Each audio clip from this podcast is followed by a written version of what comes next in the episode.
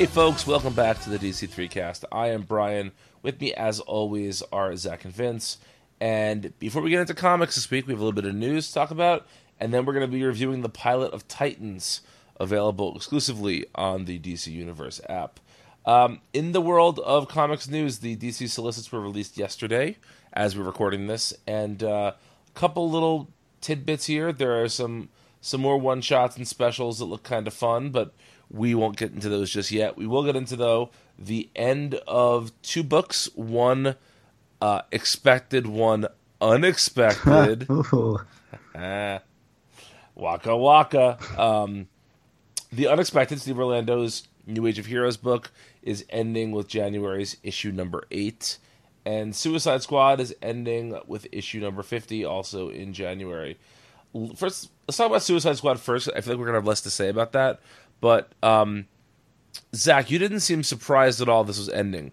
We had mentioned that it was announced already that uh, that uh, who's right? Rob Williams was leaving the book with number fifty, but you seem to think that it ending at fifty isn't all that surprising. Why didn't you think it was going to last long post Williams?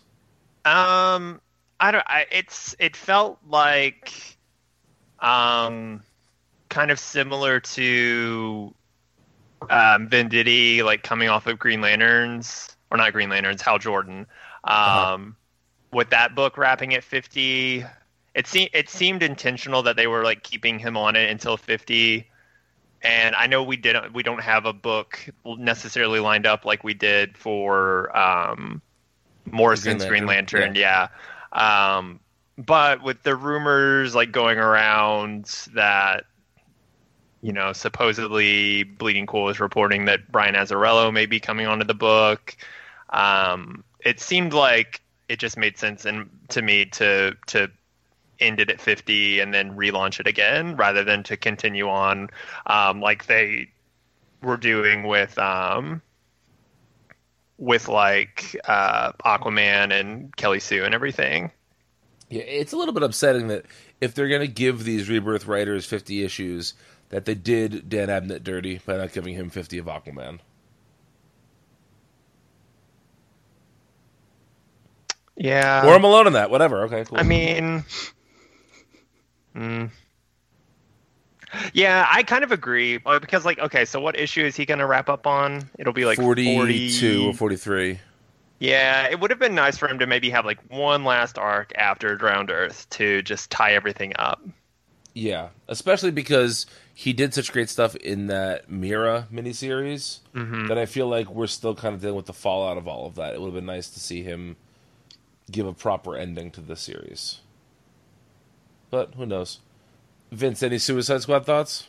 Um, no, I I hope it's better than last time. whatever whatever So- comes next. yeah.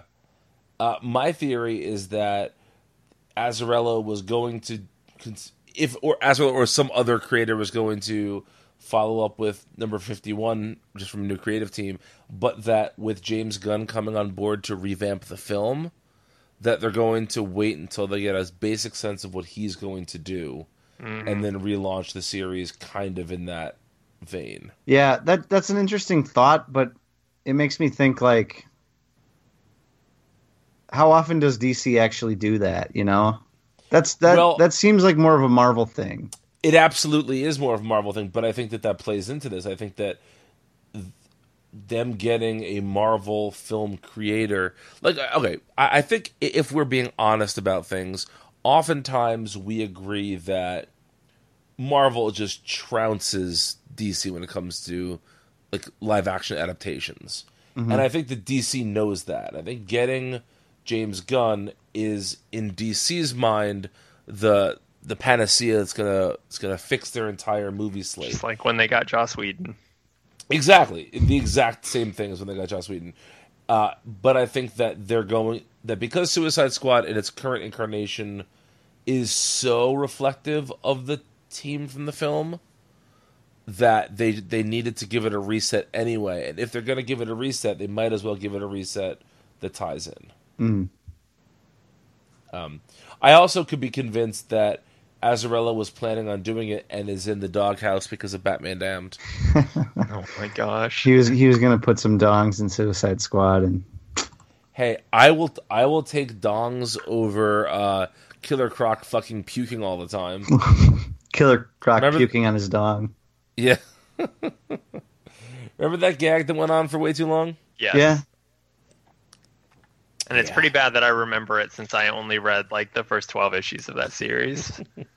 I want to say the gag was over by that point. Maybe it just sits stands so uh you know sharply in my memory. Yeah. uh, but I, I think we can all agree that it is much more of a bummer that the unexpected is um, is ending with issue number eight. Yeah. I think one of you all called this though a few months ago.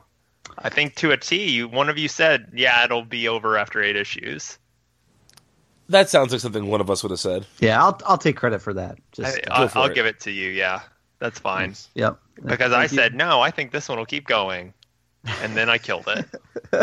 Well, It's not that I want it gone either. I I, I love it. Yeah. But uh, it just seems like one of those books that's too beautiful to keep going on.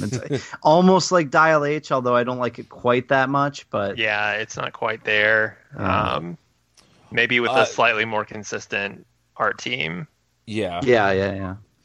Uh, in a text, Zach accused me of being a a, uh, a pedantic asshole, essentially, uh, for pointing out that because he's he said this was the first New Age of Heroes book to go away, and I pointed out that no, um, New Challengers was downgraded to a mini from an ongoing, and that the Immortal Men wrapped up with number six.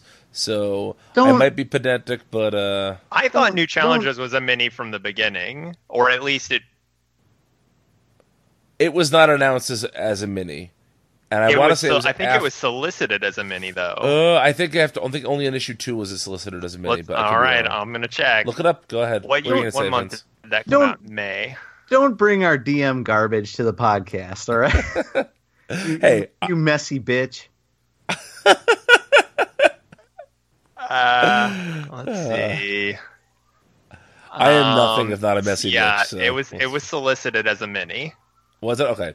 My bad. But then. you're right. I don't think in its initial announcement that it was it was billed as a mini. It was like announced in that whole first wave, um, and then didn't get talked about for a really long time.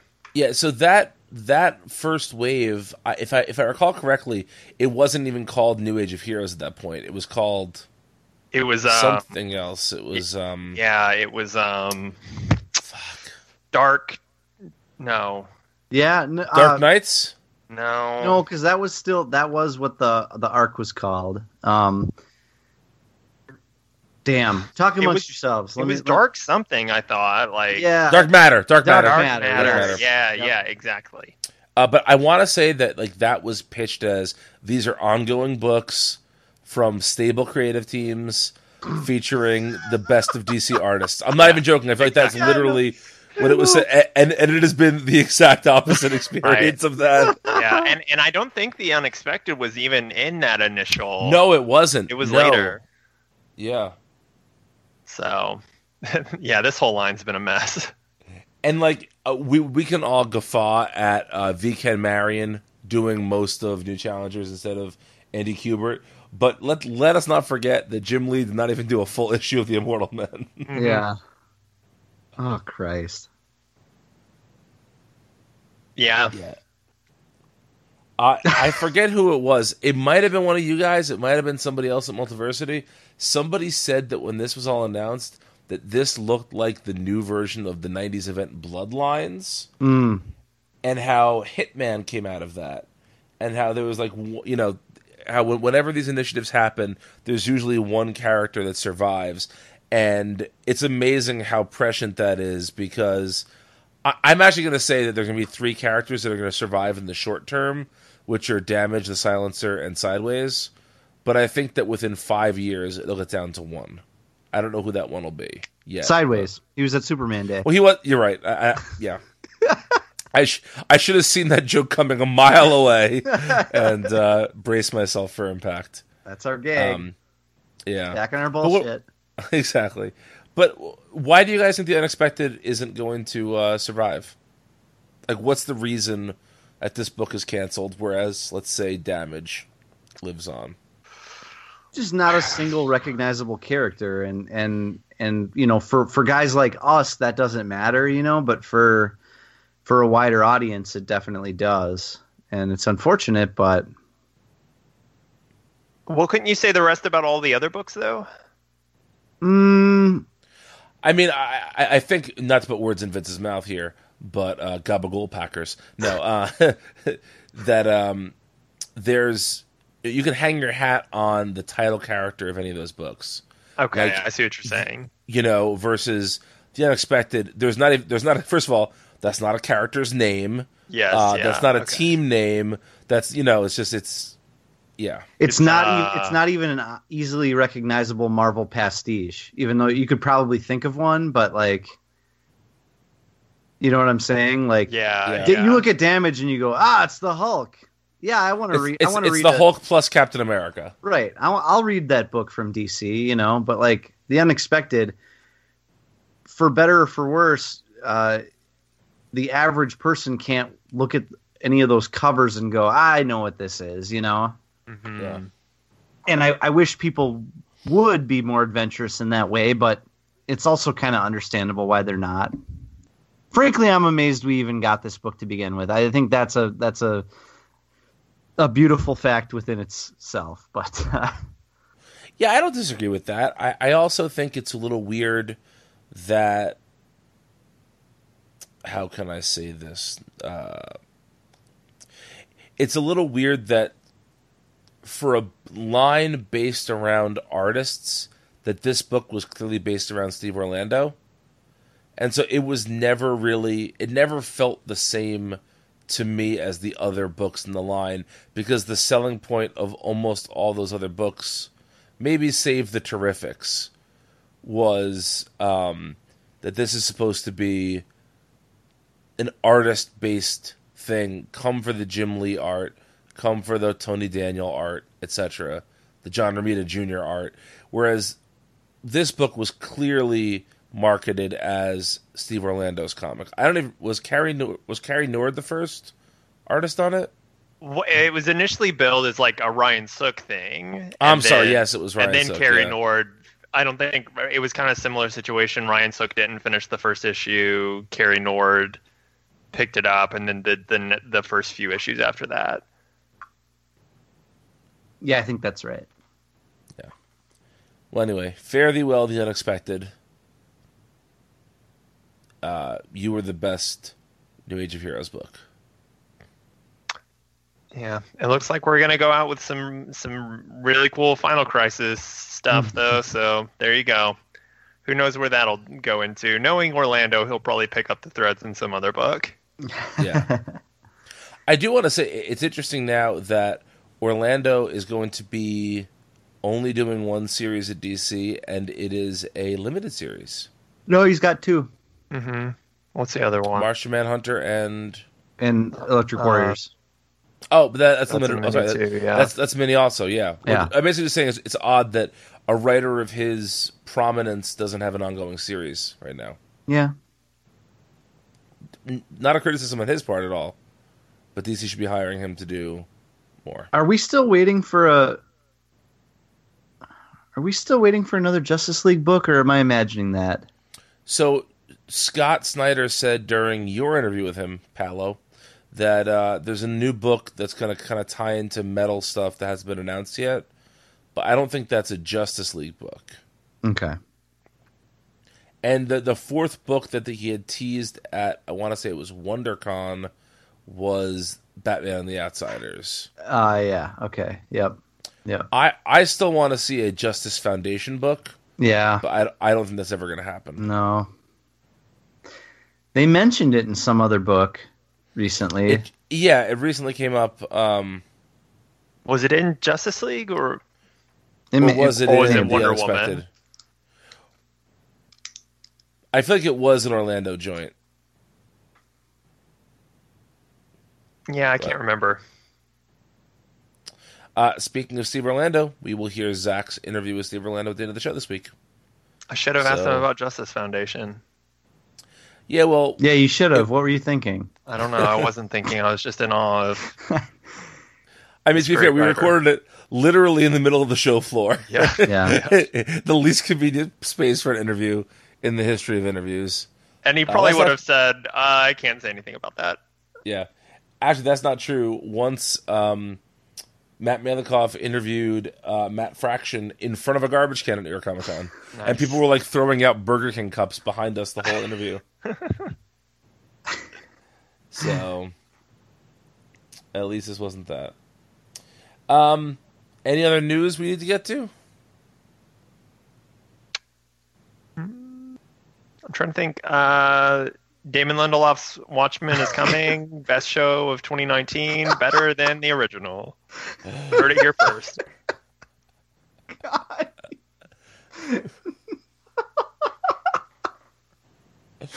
Uh, we, we, we should, Zach, we should probably just announce it now. Uh, our Patreon only show, Zach and Brian watch The Watchmen. Because Vince will never be a part of our horse shit with this. So, I'll just be over here watching Bananya. All right, you guys. by the way, this is not throwing shade at anybody. This is a glorious thing.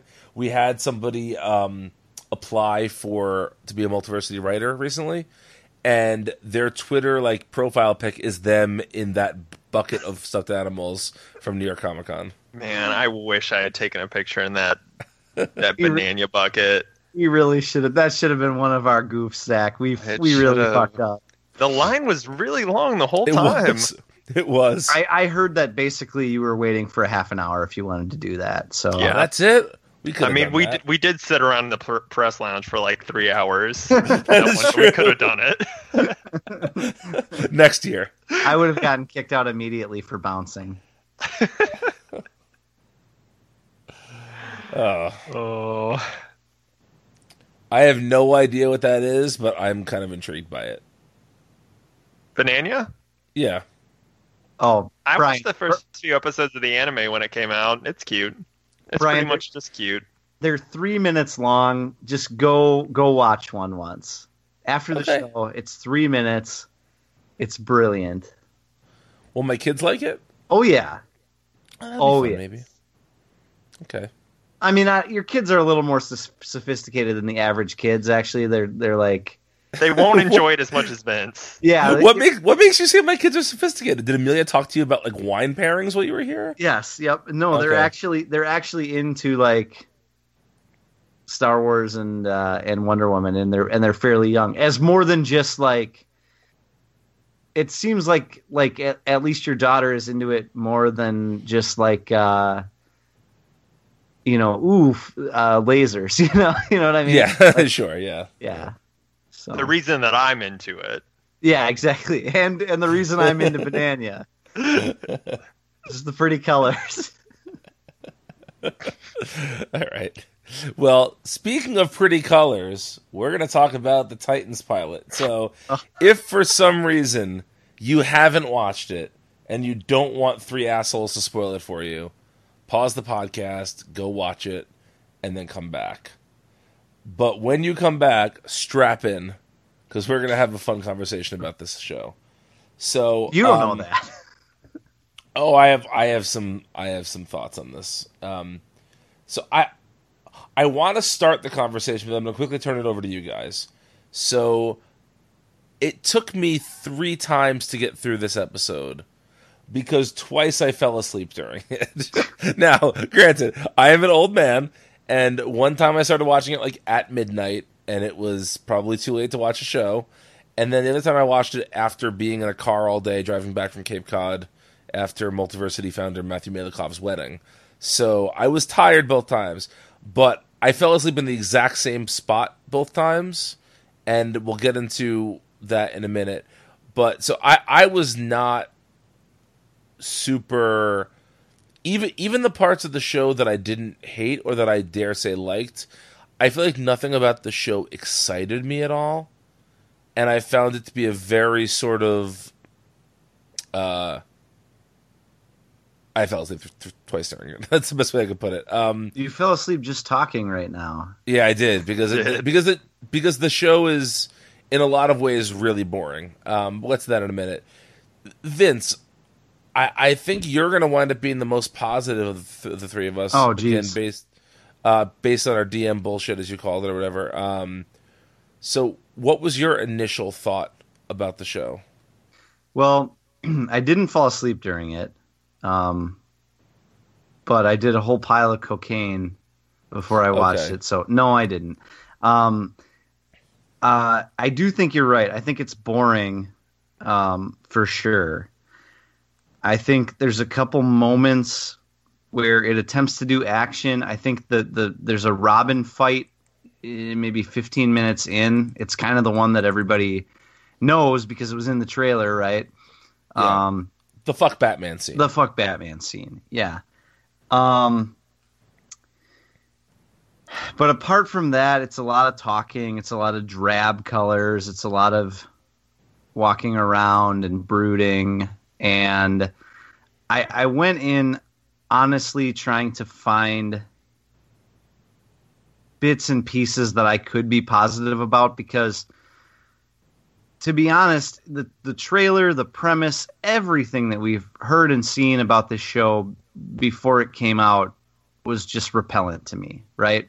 And I didn't want to come to this show and just rag on it the same way that everybody else is and uh, you know, the same way you would expect me to, you know, based on past experiences and the type of taste that I have, right? And I have to say, I found very little uh, that I could come to the show and, and talk about positively. Uh, there's there's very little redeeming about this show at this point, and we're only one episode in. I'm told that the next episode is better. You know, if you if you kind of read the discourse out there, but like, isn't that the kid? Isn't that Is what they already always? out? No, not y- no, not yet. Oh, Comes Friday, out Friday. but like critics critics got, I believe, the first two or three episodes. Mm, okay, okay. Um, but isn't that what's said about like every show? Ah, oh, the pilot, Yeah. yeah, the pilot is the pilot, but you know, you got the next episode's better. Uh, maybe, but Uh, no one ever said that about Damon Lindelof's Lost. oh Jesus Christ. um, yeah, Have you watched the trailer for the second episode? no, it has like a line that I could have written. I it, it's it, essentially there's a there's a part where they're talking to Raven, and she says, "And you guys are both going to complete the line here."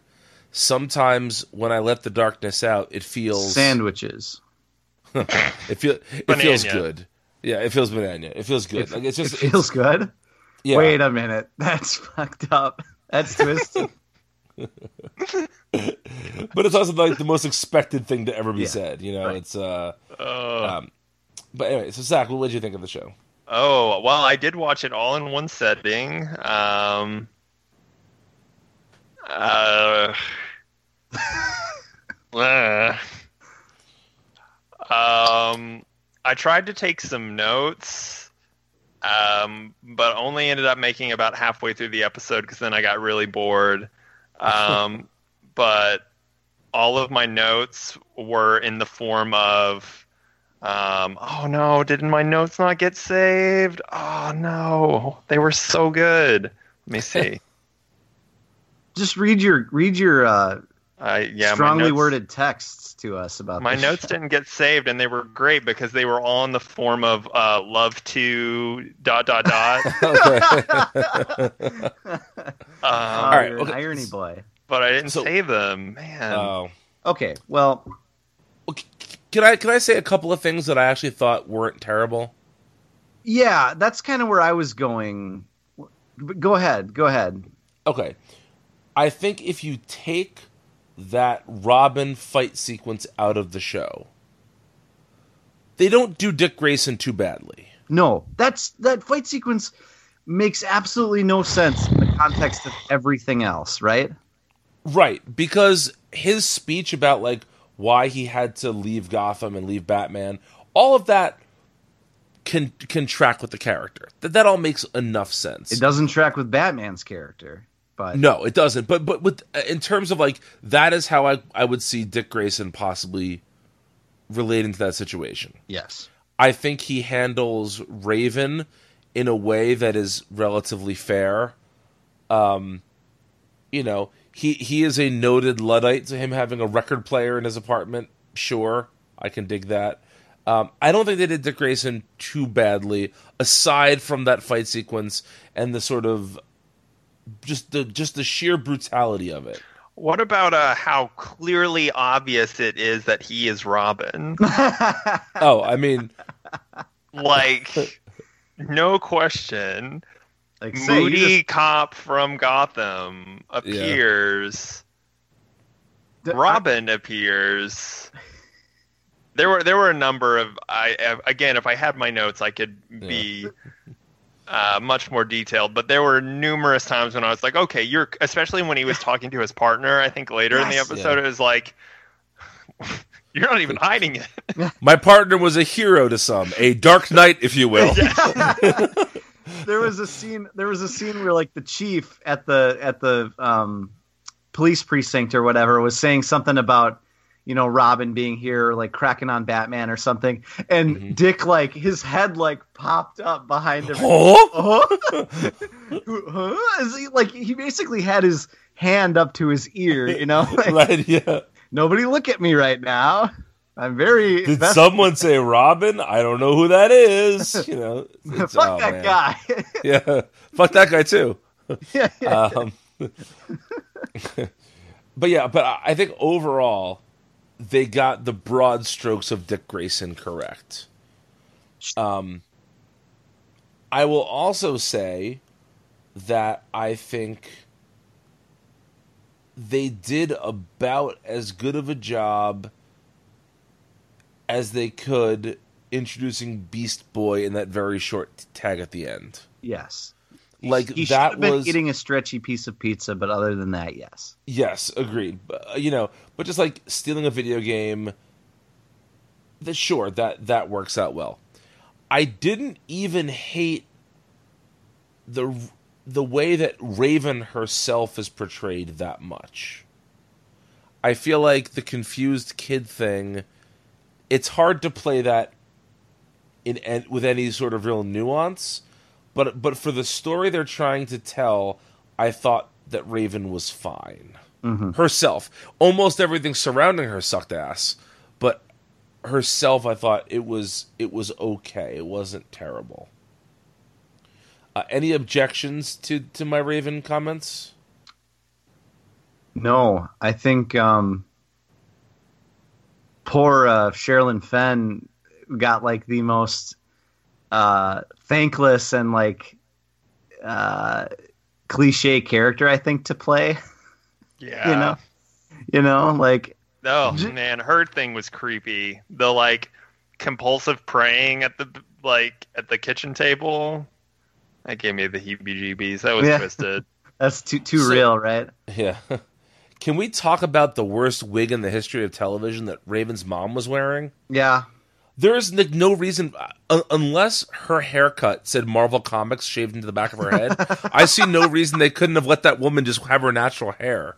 Like Uh-huh. they gave her this this this high school production of the Crucible haircut and wig that just like for no reason was really ostentatiously fake black and didn't fit her head at all. I don't understand why it was there. yeah.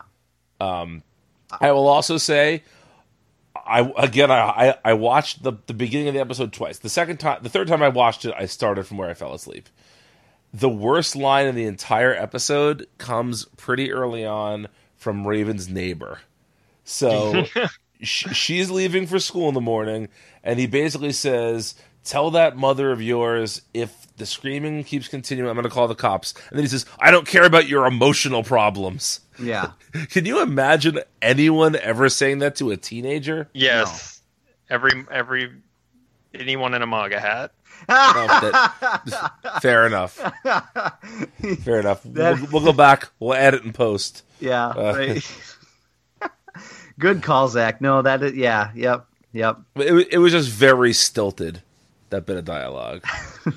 Um, Um, Yeah. yeah. I will say, ca- kind of tacking on to what you're saying, Brian. I think all of the principal cast, as far as the acting is concerned, did a fine job, and I can imagine all of these peop- all these uh, actors and actresses and characters um, in a good show. in a good in a good show. Yes, yeah, yes, Yeah. yep, yep. Um, even you know, I, I there was a lot of like hubbub online about Starfire and how her character has changed, etc. And I'm not even talking about just the racist stuff, you know, that that awful people say online, but like. I mean, this is clearly a different take on Starfire as a character, right? Well, uh, kind I mean, of. I, mean, yeah, I, I get, what I- you're yeah, yeah. Well, no, what I'll say is this: that in the new Fifty Two, she had like no memory of anything. That was like her whole thing. I, I remember this because I wrote my favorite ever sentence on Multiversity about this, which was I referred to her in some column as a tabula rasa slash fuck machine. Yeah. because all she talked about was sex for the first like couple of issues of Red Hood and the Outlaws, Yes. and uh, so the whole like memory wipe thing is. Is a new 52ism, which is not great. Um, Would you would you say that this adaptation is uh like the new Fifty Two Titans done right? No. I would never say that. You would, you would have you would have to be possibly one of the worst uh, comic book websites on the on the net to have said something like that.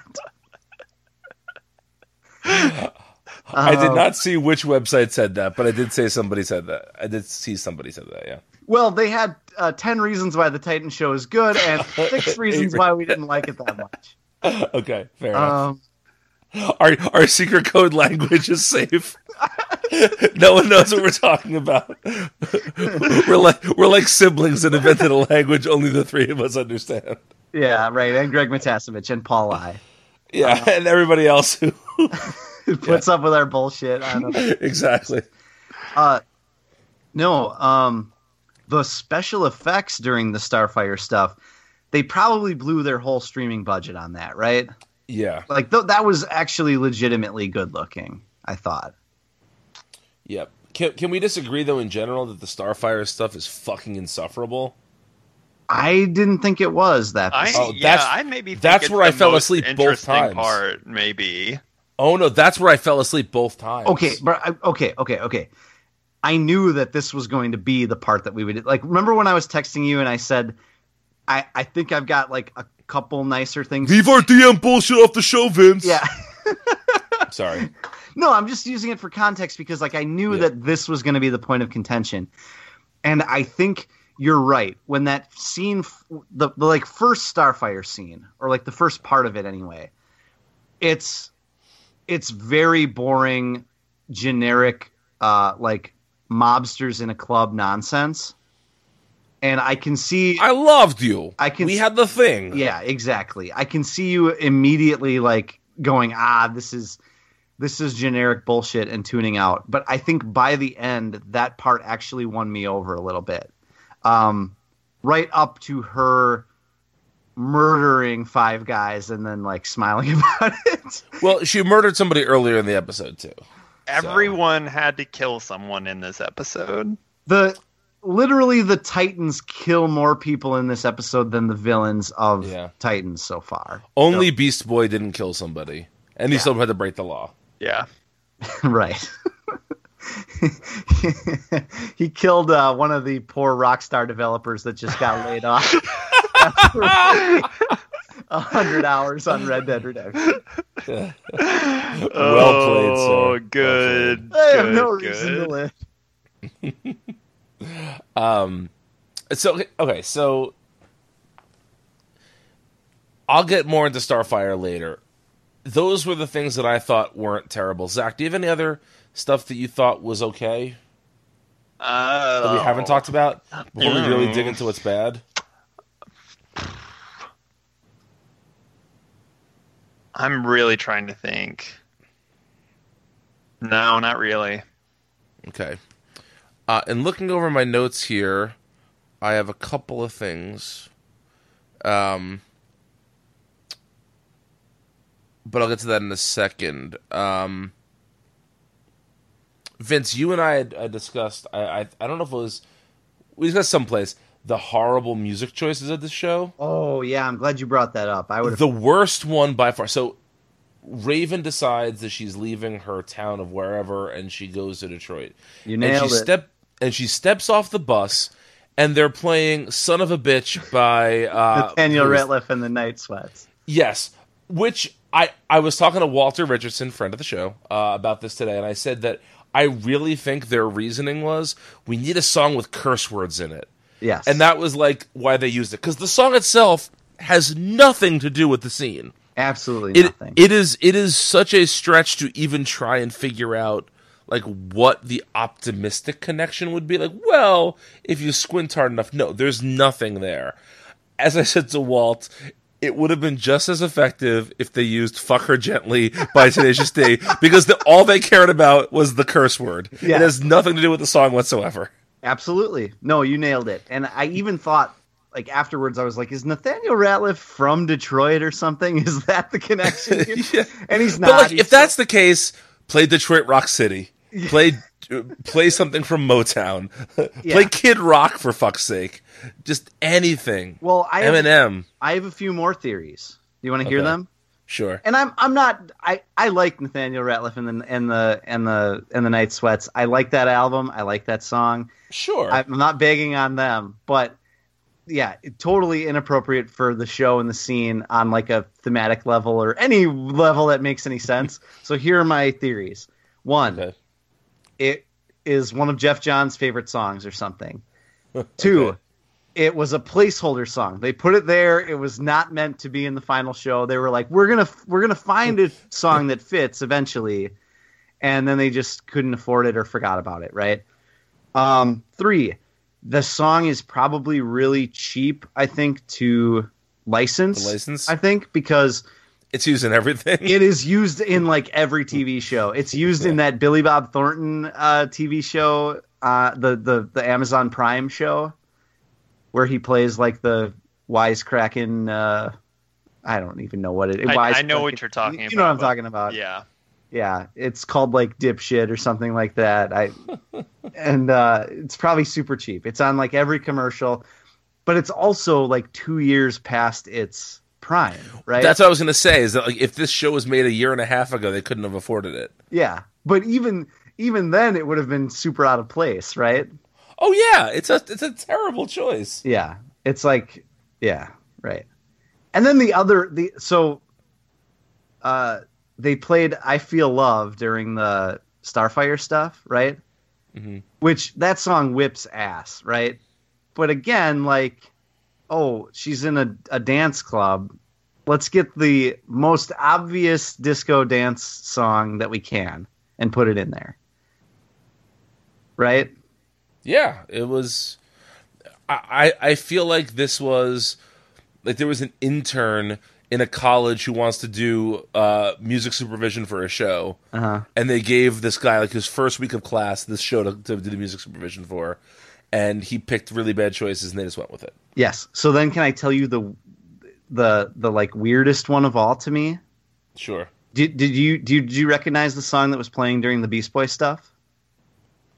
Uh, no, I didn't. So that there were no words, like none of the lyrics appeared in the episode, but it was literally just the introduction to uh the Dece- the a song from the Decemberists last album, Okay. um Severed it's called. And they play like 20 seconds of it when Beast Boy's transforming and you wouldn't know it's a Decemberists song if you weren't a December's fan. There's like no way to identify. Why did they pay for the licensing of that song for that Right. scene when they make it like unidentifiable to anybody other than somebody who knows that album? It's bad. It's a weird show. But it's It made for its audience. I, I guess, yeah, yes. Yeah. I mean, Um. so so that's about all of the positive stuff I have to say about it. Um, I'm I'm I don't want to like hammer on it too hard because I think like everybody kind of gets why we don't like it. But what what in this day and age I think makes what makes them think that this is the good way to go with the Titans, right? I, that's the part I still don't understand. Like, why why do a Titan show like this? you know, I, I've been thinking a lot about that because th- there are a couple of sort of um, interesting problems that this show sets up. So this is clearly the lineup of the team is inspired by the Wolfman Perez Teen Titans, right? It's those four characters first came together in that in that run. But you're missing Cyborg, who is as important as any of the other four. But they're not going to put Cyborg in there because Cyborg is now part of the DCEU, which Geoff Johns also is sort of involved with. And so you're not really doing a new Teen Titans thing. But you're hinting at that. Similar to Teen Titans Go. Maybe this is meant to be people who grew up on either the original Teen Titans show or the Teen Titans Go show. But again, you're missing Cyborg, a major part of both of those things. You know, next week brings in Hawk and Dove, which I don't think anybody gives a shit about in terms of Teen Titans characters, Hawk and Dove. Um, it just it's a really bizarre mix of characters combined with a really bizarre tone combined with a, no discernible like reason for the show to exist. I I- i don't feel like this is a telling this doesn't feel like a titans story to me. Does that make sense? Right. like i don't know why geoff johns felt that these characters needed to be in this story because there's really nothing about these characters that i think is presenting itself just yet as I don't know. I'm losing my my own train of thought here. Zach, any thoughts on this? Why Um, this show right now? I don't know. This is again, this is really weird because I've I don't think I've ever really, other than maybe like a few episodes of Smallville, been a big fan of Johns's TV stuff. It seems like really disconnected from his comic stuff.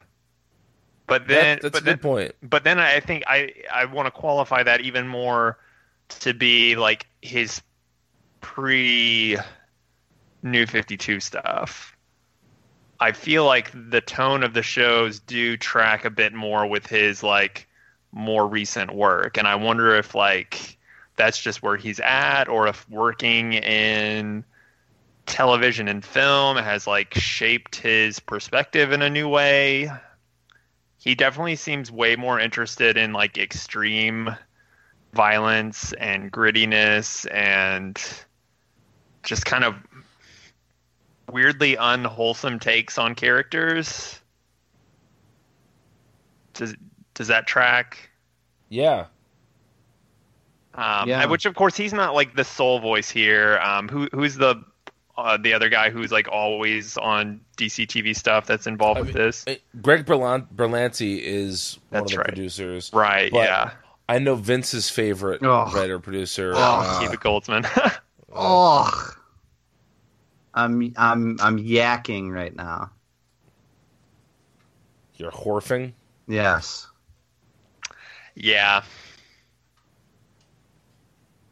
Uh, I I mean, to me, the thing about this show is that not only does it not feel like a Titan story, and it's I don't understand why the Titans are in this story. It doesn't feel like a DC show to me. It doesn't feel like a DC story. When you take Batman, now you can do an you can do an alternate version of Batman where he where he kills and like explore what that means, right? But this is not an alternate version of Batman. This is supposed to be the Titans version of Batman, right? Does Dick ever say that Batman killed? Um, I believe the actor did in a interview.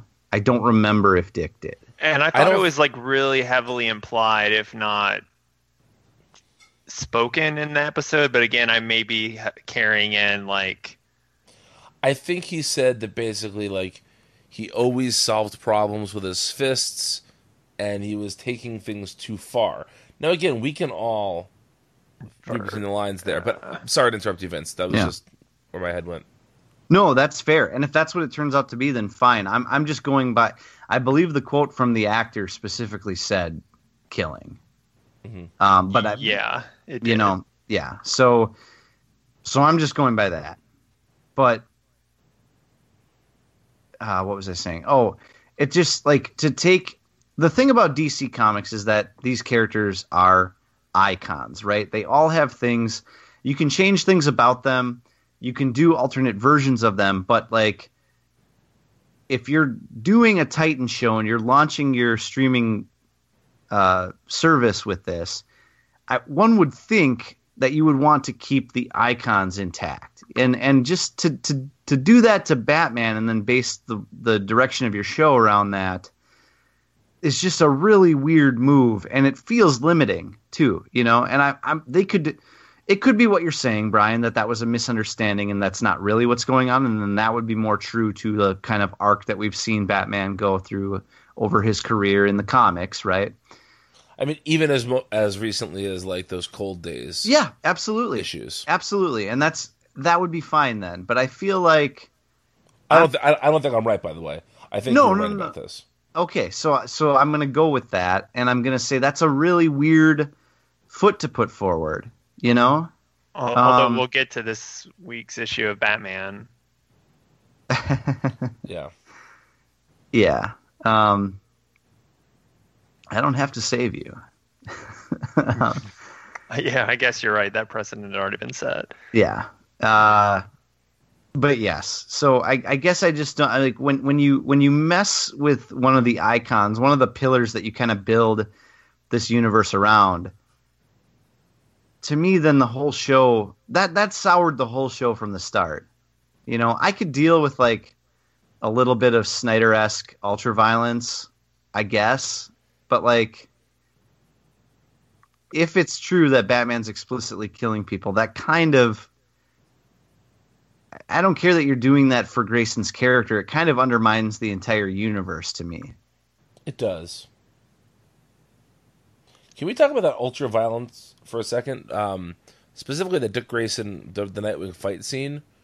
Um, I, I feel like that is the scene that perfectly encapsulates why I don't like the show. But I'm sure there's lots of fanboys out there who love that sequence. But specifically, there are two things that Dick does. I feel like his uh, like breaking of a window and then rub and then dragging the guy's face on the broken glass was So really really over the top. And then after that, he pulls that guy out of the car and stomps him in the stomach with both his with his like uh, his bow staff and his foot a number of times after he's already pretty much given him the information he wants. It's just this really gratuitous, really vengeful Dick Grayson. It just doesn't make any sense to me. Even in the context of the show, it didn't make sense. No, it doesn't. Because even if he's like even if he's trying to escape Batman because he's becoming too much like him, as he said, of course, uh, even if he's struggling with that, then I don't buy the the, the fuck Batman line, you know? Yes, is, agreed. Is, is supposed to be that like well I'm better than this. yeah, I'm better than this. Batman's making me do this. But the line reading and the line being in the place that it is does not uh, drive that point home. You know, It's also there's also a really weird pause there where before the action starts, the gangsters say, "Where's Batman?" And then there's three minutes of him kicking ass, dragging a guy's face across broken glass, and then he says, "Fuck Batman." Yeah. like it would have made way more sense if "Where's Batman?" Fuck Batman. Then he takes them all out. That's not a good scene, but that makes way more sense than him. It basically sounds like he was thinking of a good line the whole time, and then I got it. Fuck Batman. you know. Well, and see, I think what they were going for was that, like, oh, Dick being like, oh, look what I just did. Fuck Batman, he made me do this. But it does not come off that way. It doesn't read that way at all. At No. all. It's a it's Yeah. a bad scene all around, and I don't think there's any, you know, you'd have to completely redo it to fix. There's no like just quick fix for it. Yeah. I don't know. Um, Zach, I expected you to be more scathing. I mean, it it really like wasn't offensive in most places. I feel like honestly, the only part that I was just like appalled by was the fight scene. Um, the rest of it was just kind of like mediocre. hmm See, Um, I, I I can't believe you guys aren't harsher on the Starfire stuff. Oh, No, I- I, I- I think it's my favorite part of all of it. Yeah, I, I could not disagree more. I think I Um, think I think you're right. It starts out a little generic and boring. By the end, I came around. I yeah. I don't think it's just generic and boring. I think it makes no sense. Mm. Like o- almost nothing about that sequence made any sense. So the, the first like half of her time, she is speaking. Is it Russian or is it some other European language? And she's speaking it fluently. She doesn't know who she is. It's her first inst- instinct is to go to this other language. Then all of a sudden, halfway through, she speaks English and never speaks that language again. Um, I just thought that part was the the only thing that like had any kind of intrigue or anything interesting at all. Because but, the but uh, okay, keep going. well, Sorry. but, I mean, because everything else is just extremely by the book. Like it's it's it's all right there. There's no. But wasn't this extremely by the book, like um, it, it was, but story? I mean, it, it, but that alone like carries some mystery with it. Yeah. I I don't know. I also felt that um that having like I don't see how Raven connects to her at all. And I know that that's the point is we're supposed to be intrigued by that, but it just came off as really a weird connection that doesn't feel First of all, they feel like they're two different shows. And to to bridge them together there just really didn't make any sense to me um, like at all. I don't know. I hated that part. I that whole sequence. I felt like if you squint hard enough, you see Robin and you see um, Beast Boy and you see Raven. You could you could be Mister Magoo and not see Starfire from that. Performance. Mr. Magoo was blind, so well, and and maybe that's the part that I liked the most about it is that it felt like it, you know, whatever it's doing its own thing rather than this like weird bastardization that everything else is doing. Oh man, I hated that part so much. I'm I'm really surprised at, at your guys' general acceptance of that part. Um, yeah. that to me, to me, that was by far the worst part of the show. If I had to, if I had to rank the parts, I, Starfire would be like, eh. and then I will lump Dick and Raven together because they pretty much go together. I'd be like, eh. and then Beast Boy would be like, huh? See, We're see, getting dangerously close to the to the Tim Allen rankings See, here. yeah. By the way, see, I'd be for Starfire, I'd be, huh? yes. and then for for Dick, I'd be like, mm, mm, mm, mm. and then for uh, Raven, I'd be, ugh, and then for Beast Boy, I'd be, by the way, we're essentially doing Tom King's issue of Batman right now. ah. There's that one scene where Batman goes, ah. exactly. Hell yeah. Uh, if I were ranking them, I would say that Starfire is Deborah. and, uh, I'm trying to think of other sitcom references to make here. And uh, Dick is crap. Hello Newman, and uh, I don't know if that's good or bad. it's terrible. Well, which of the which of them is yeah, baby? it doesn't matter. We're just making sitcom references. Okay. Which one feels like an Arby's night? Which one uh Starfire was could this be any less Starfire, right? Yeah. That's Chandler. Yep. I don't remember Chandler's patented catchphrase. That's Chandler. After everything he said. He literally punctuated every one of his lines with it. You, you don't remember that? That would be in the clickhole oral history of Friends. that would be the version of Chandler they would say.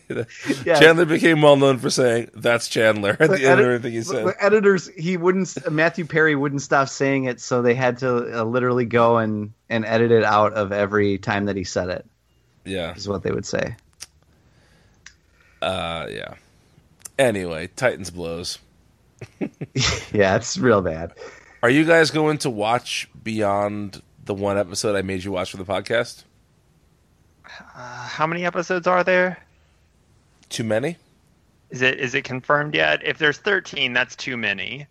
I could I could maybe do 10. 8 would be great. I know it's not that low though. This is a this is a retread of a a private convo we had on the bus to New Jersey. and you're absolutely right, Zach. Yeah. You are right. Eight is the proper amount of episodes of a show, especially a streaming one. Um, I I solemnly pledge my pledge of online to watch through the Doom Patrol episode, and we'll see what happens from there. Oh, there there are only 9 episodes listed on Wikipedia right now. I don't know what that means. Well, it's already been picked up for a second season, so The Doom Patrol episode is episode 5.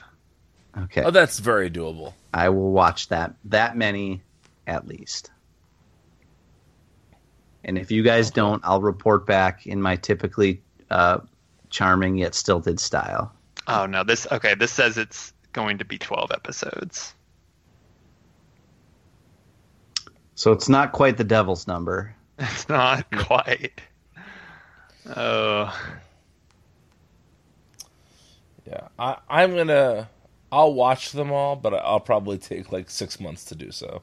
There's only so much you can take in one sitting. Well, you're not going to be able to participate in the uh, current ongoing discourse on the discussion part of the DC Universe app. So That is true. there's lots of good comments in there. do I you might guys? as well just quit my job now to watch them all. Gosh. I, I like how um, Hawk is played by Smallville's Aquaman.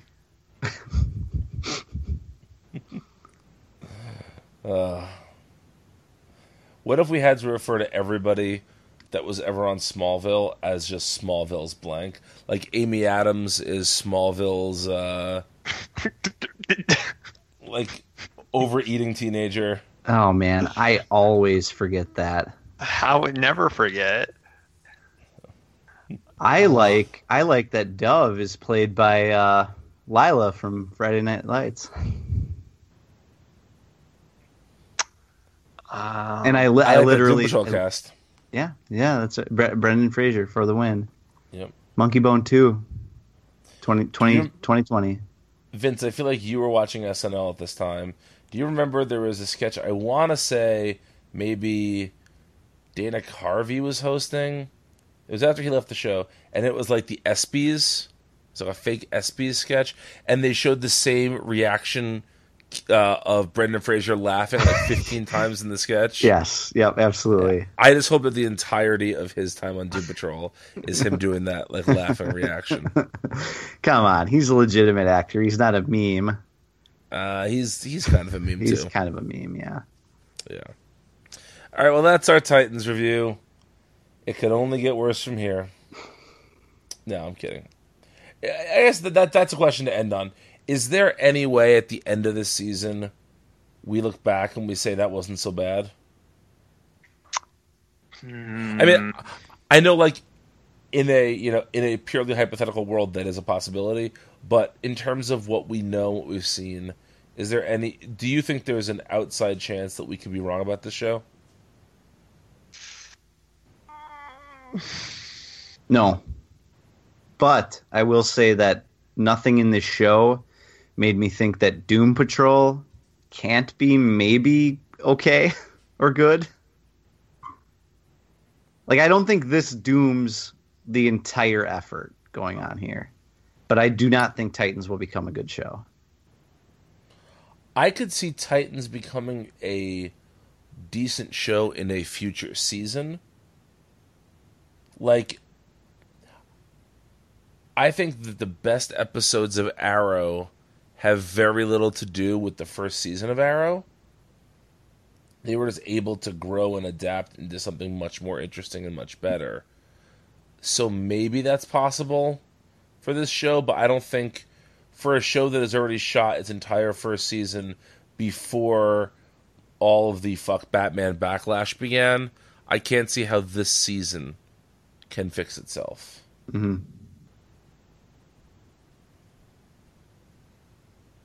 Zach? It'll be interesting because you know you bring up Arrow and I didn't care much for the first few episodes, but I ended up, you know, really enjoying the back half of season 1 and season 2 of that show. I don't know if I went back and watched it now if I would feel the same way.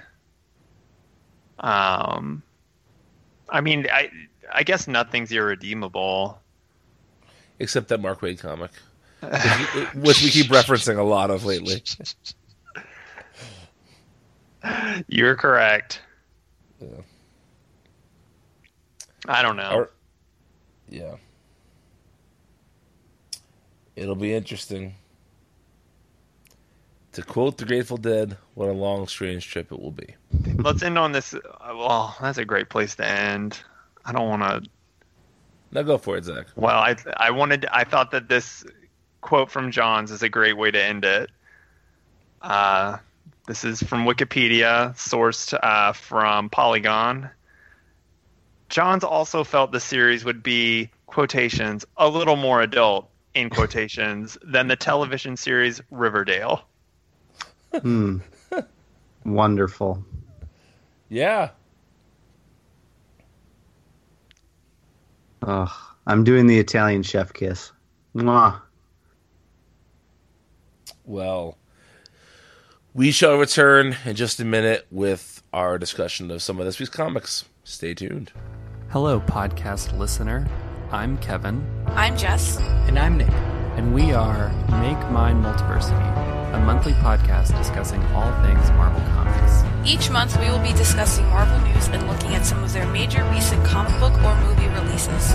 We also look at older storylines, character histories, and Marvel's place in the overall comics market. We have a variety of perspectives the recent Marvel fan, The jaded longtime reader, And the reader who's finally digging into Marvel's back catalog after a decade of avoidance. so if you want to know what books made me cry this month, What books made me almost cry this month? and what books I wish would make me feel something. check out Make Mine Multiversity, a Marvel podcast, the fourth Friday of every month on multiversitycomics.com, Apple Podcast, or your podcatcher of choice. And make mine Marvel. Multiversity. Multiversity. And we are back with our comic reviews for the week.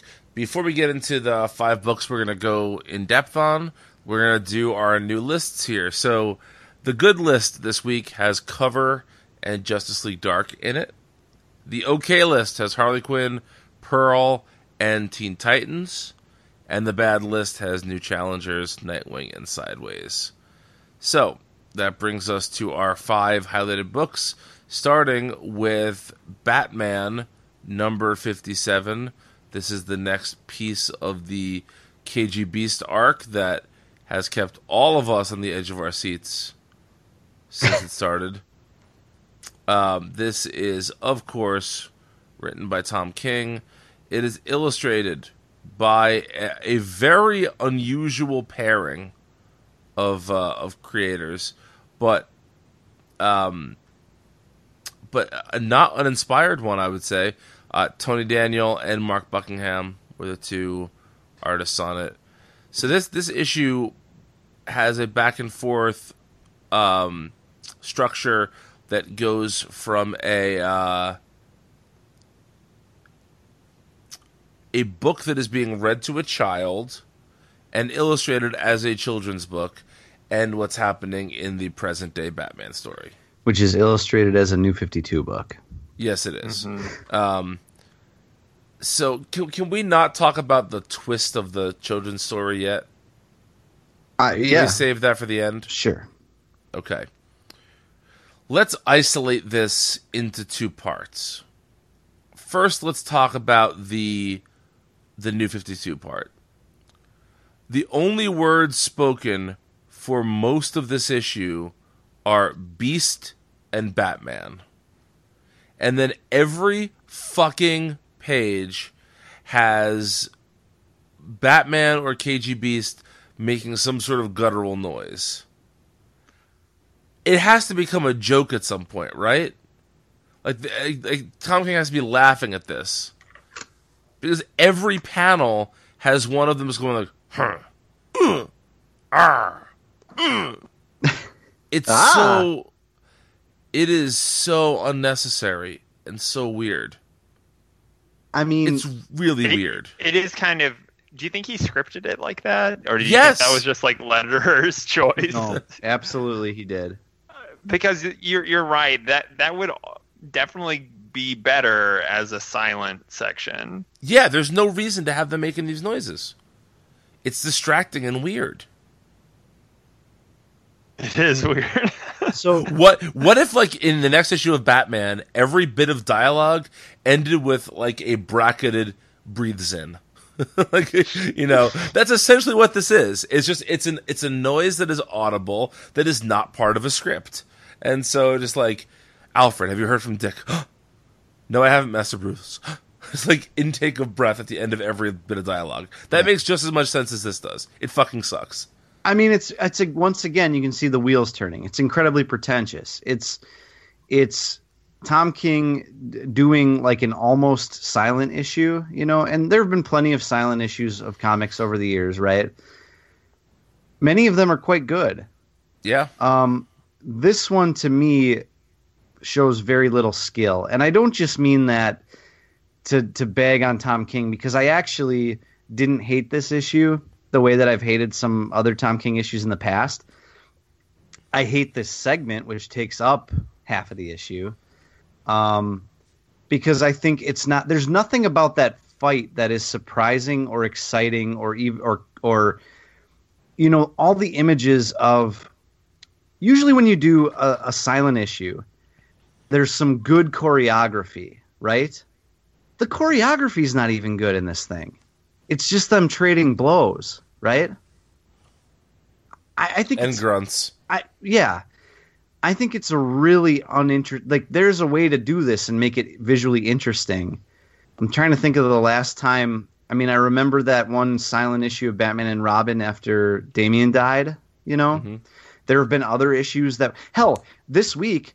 Damage was not a good comic, but it was very action heavy, and a lot of the action in that book was at least dynamic to look at. And I felt like this was totally just two tanks trading br- blows, and if that was the point, it wasn't very interesting to look at. I think the only page that I thought did a good job at at that conceptually is not not the very first page that has like the split between them, but the next page where Batman is walking up to the cabin. The bullet pay the Yeah, the bullet. the bullet Yeah, not the bullets where he's getting just like where the know, one sprayed, Shot 20 like, where- times. yeah, where he like is you know walking up, his cape is flowing, that looks good. He reaches for the handle and then just ducks. Sure. um, which is kind of goofy, but I thought that that page worked well. Yeah, I, I'll give you that. The rest of it was just Tom King and Tony Daniel just fantastically wasting time. Um, yeah, I texted Brian right away. We keep bringing our DM bullshit into this, but I said this comic took me three minutes to read. You know, which is not that's not like that doesn't necessarily make it bad but it was the only thing I took from it after my first read of this. You know, Well, n- not only that, but I feel like there's a difference between a comic that takes you three minutes to read because you're so excited to get through the plot that you go back later then and like marvel at the art and the craft of it and all of that. Yeah. But this you read in three minutes and then you're done with it forever. Because why would you want to watch this? Why would you want to put yourself through this boring ass fight of grunts again? yeah, right. Yeah. So The second half of the book is illustrated by Mark Buckingham, and it is a a reading from a, a children's book. And I have a couple of comments about this, but Vince, I got the impression you really like this, so why don't you start? Uh, really liked it. I don't know, but but here's what I'll say. Tom King likes to do this type of storytelling from time to time, where uh, he has a character tell a story or a fable or something, and it's supposed to Oh, relate. that's why he got Mark Buckingham. Yeah, ah, I didn't Yeah. even I didn't even mean to do that. I'm a poet and I didn't realize it. Um but no, uh he he does this from time to time and a lot of the time it comes off as again pretentious bullshit to me. Um it, I think it's either overly obvious and I think I think it is it is obvious in this story, but I, I think it's very my other criticism of when Tom King does this is that it doesn't actually line up with the characters that he's using. Like I'm trying to think there was a I like Mr. Miracle a lot, but there was a story where there was this a story about a dog or something that uh uh what's his name? Um again, I can't remember the name of the fucking uh, Stanley, the Stan Lee guy. Yes. How can I not remember that? But anyway, true believer. yeah, right. He was telling some story about a dog in a rocket ship or space or some shit, and it was just complete BS. And there was supposed to be some profound point at the end, but it really didn't. It didn't connect. It was a tangent, you know, and it really came off as one. This, I at least, especially if you're using KG Beast and Batman both in their like tankiest versions of themselves, where they're just these like brutal tanks designed to um, make ends meet the the by their own uh, force of will and their own skewed view of morality. On that level, it really worked for me, and I loved the art. Mark Buckingham is great. Um, I don't know that I like. I you said I really liked it. I don't know. I liked it. I thought it was fitting. I liked getting Buckingham in here. Um, I liked the twist ending, which we'll get to. I fucking hate the twist ending. Uh, I I mean, it makes no sense. It's a contrivance. yeah, It's a, yeah, it makes absolutely no sense. it's a total contrivance, but I like it as a thematic. So this is going to be me on my bullshit because like I'll take that contrivance for the thematic element because in this particular issue I felt like it was appropriately done. Now I don't think it's amazing, but upon second reading I appreciated it more. This is not on the level of those like Bane issues I've I absolutely hated of this run or like the War of Jokes and Riddles that I just could not stand. Um, there were parts of it that were annoying, but but and I, I won't even say that I ended up enjoying this issue, but I just think that like my initial opinion is more harsh than than I think the comic actually deserved. Zach, What is the point of the story? nothing. No, that's not true. Bruce is Bruce is very, very twisted. He's a twisted boy. All right, so let, let's let's Look let's underneath the floorboards. Yeah. Oh. Jesus. you know what to say to get us to get us going. Uh, Maybe no, Titans was right. maybe, but, but but let's let's just deal with the twist. So it begins with a a father being asked in Russian to read the story again. Papa, read me the story again, and and the father says like, "All right, one more time." And then it turns out at the end, shocking. No, this isn't KG Beast and his dad, who we've become invested in over the course of this arc. No, it's Bruce Wayne and his dad talking Russian to each other for no fucking reason that can make any sense whatsoever. And I'll also say this: I, I will call bullshit on this fable too. First of all, there's no way a kid would like this because kids like stories that have points to them, and the fable has absolutely no point to it. And also, it's just it. Oh, this is so fucking bad. I'm sorry. This No, is the hold on. worst issue of Tom King's Batman. You are you are completely wrong, Brian. Well, yeah, one That's th- that's is- K, that's KG Beast and his dad in the beginning, and it's Bruce and his dad in the end. oh, th- then it's so poorly illustrated. I didn't even realize that. No, it's not. That's clearly a different guy than. Hang on, hang on. la- it didn't make sense, and your Occam's razor was that they were speaking Russian to one another. what the fuck, Salvatore? Because look, it's okay. I am wrong. I will fully admit I am wrong. In my defense, we see that other the KGB's father for one panel. So forgive me if I don't remember what the fuck he looked like at the end of the book because we see him in one panel. One panel where he could not possibly be Thomas Wayne. Fair enough. I, I, I still fucking hated this, and that actually that actually makes me hate it even more. Oh God, no, no, no. No, because here's no. why. Because here's why. No, no, no, no, no, no, no, no. Because here's why. I am so sick of Tom King telling us that Batman is just like everybody else. But that's one of the not- things. No. Okay, One of the things that Tom King right. does. on his on his best behavior. That's my bullshit, Zach. Uh, no, all throughout this run, it's just Bruce. Tr- it's it's Tom King showing us that there are other fucked up people just like Bruce. Selina is just like Bruce. KG Beast is just like Bruce. Bane is just like Bruce, and that's fucking lazy and bad writing. And honestly, that makes it worse somehow. Now wait a minute though. I think what you say is true about all those other instances, but I think this issue is distinctly different than that. I don't think it's saying that they're the same person. I think it's that they're saying that they read the same fable and they like it for different reasons. Gosh, What's that? sorry, it was an ad. Oh, a porno ad? No, Um, No, uh, but Vince, but leaving aside the fable element for a moment, Uh-huh. The whole issue is about how KG Beast and and Batman have their own like warped sense of justice, but how it's the same.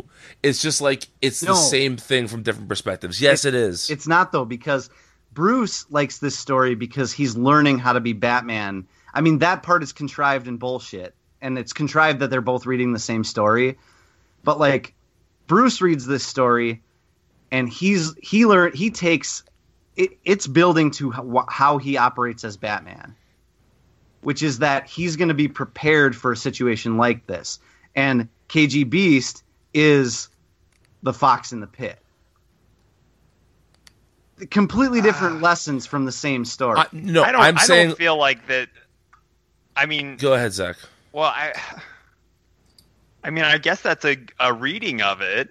But that's not that's not the reading I took from it at all. I I and see that like I don't I couldn't even take a discernible reading from it. I guess is my problem. oh, see that that that that rang so clear to me in a way that Tom King usually isn't. and, and Vince, I wasn't talking about the fable at all. I'm talking about the like the issue itself. Uh-huh. When you see how Batman and KG Beast are fighting, one is going for the lethal kill and one is going for incapacitation. But at the end of the day, the point is that these two guys are the best at what they do, and we're supposed to see them as mirror images of each other. Leaving aside the fable, which is doing the same thing, but you know, but trying to do it in a cuter way. I just hate the idea that Batman and KG Beast are supposed to be mirror images of each other. Yeah, I, Batman I, I can't be the mirror image of every villain he faces, and that's what Tom King is constantly doing. Yes, I agree with you there, one hundred percent. But I think that the I think that the fable I think that's why I like the fable part of the issue because I feel like it's the one time that Tom King has ever done the clever thing with saying, "No, B- Batman, Bruce knows this story, and he took the different lesson from it." But what? How do you get the idea of Bruce learning to be prepared from this from this fable? I don't. I don't see that at all. it's it's that yes because it's it's that it's that he's going to be ready for the foxes in the way that these other animals are not he's just a kid you know but like knowing what bruce's character becomes that's that's exactly how i read it the first time i read it So I don't get this, that at all. that, that this story is like you know this villain setting a trap for all these other animals and and bruce is not going to turn out that way But I don't think that the. I wouldn't even say that the fox is setting a trap for these other vil- animals necessarily. i mean every every lie he tells is a trap that's that's what i mean But again, like to me, to me, a fable for a fable to work, you have to see. You have to see the folly in one of the characters. There, there has to be somebody at fault in there, and the fox doesn't become the bad guy until everything's already gone to shit. It's a poorly constructed fable. Yeah, yeah, and he actually he only tells one lie the entire time. Right, and that's about the the, the organs being his own. Well, and not just Yeah. and not just lie, but like you know deception with the with the you know sing a song like- shit. But like the, the the most famous one of the most famous fables of all time is the fox and the hare, right? I mean, the, the tortoise and the hare, rather. Mm-hmm. Tortoise and the and hare. like and like you know, there's there's a clearly discernible message there, which is that the, the hare is is foolish in his arrogance, and his arrogance will be his downfall. Like, what is the message of this fable? There is no message. That is like, if we're going by a standard textbook definition of what a fable is, there needs to be a moral element. There's be a lesson learned from it. There's no lesson in this. This is Tom King misunderstanding even what a fucking fable is. Oh, I hate this comic so much. This is the worst issue of Batman so far. No, It- it's it- not. it- okay, it Yes, it doesn't even end on a. It, it- Exactly. it the- ends oh. on a mystery, like Yeah. not even like a, a not a good mystery, just a. It doesn't even end really. Yeah, th- this is the worst issue of Batman so far. Oh jeez. And I said I hate it even more now that you pointed out how I misread the beginning of it. I I think really the reading is that Bruce is just pretty twisted. Yeah. Like I feel like that's what you're supposed to take from it. well, then then I just did this issue better than Tom King did. So Oh, no doubt. no, I I hate everything about this issue. okay, no, that's fair. I, I, like I said, I'm not even sure I liked it. I just I did I did like the fable part kind of. I mean, as as a part, like the whole does not come together. Absolutely And, not. and I was waiting to like the fable because I like again like the the fable is some Tom King capital B bull capital S shit, but it could have been done well, but it's not even a fucking fable. And that the ending of it is so unsatisfying in every way that even even the the beautiful Buckingham art can't save it. in Soviet Russia, in Soviet Russia, fable reads you. Oh. This is a r- real Russian author that he attributes this book to. Well, maybe don't- it's maybe it's a real fable, and you just called it you just called a legend a piece of shit, Brian. How do you feel about that? I'm fine with it. I don't give a shit. I'm kidding. But I don't know if it's real. I'm trying to see here. I don't know. this also seems like a fable that or, or rather a story that might make way more sense in its native language but the translation fucks it all up like the joke that uh, joe pesci's mom tells in goodfellas Yeah. but it's funny it's funnier in italian Yeah. you know Oh uh, dang! I think it's real. It is real. Gosh. Uh, uh, Oh, it's real. Now I feel don't dumb. don't correct us in the comments. We already figured it out. Yep, it's Yeah. real. We're not that dumb. We did our homework. i'm, Yeah, I'm that yeah. dumb i'm Yeah. that dumb i missed i missed the fucking different different father in the first panel i'm that dumb we but even then okay so i mean that opens up an entirely other like a different can of worms here what of all you know all of the fables in all of literature tom king picked this one out and decided that this is bruce's favorite bedtime story and this says something about bruce Well, I think he probably did the KG Beast part first, and then reverse engineered it to Bruce. well but still okay you could pick like any Well, it's Russian. okay, okay, even even taking just He's not going to the read last the freaking Nutcracker. even just take the last page for a second. I don't understand. I don't understand why all of a sudden people have been trying to make Thomas Wayne into a dick. I feel like there's no benefit. Batman doesn't need a good or bad relationship with his parents. All that matters is that they're dead.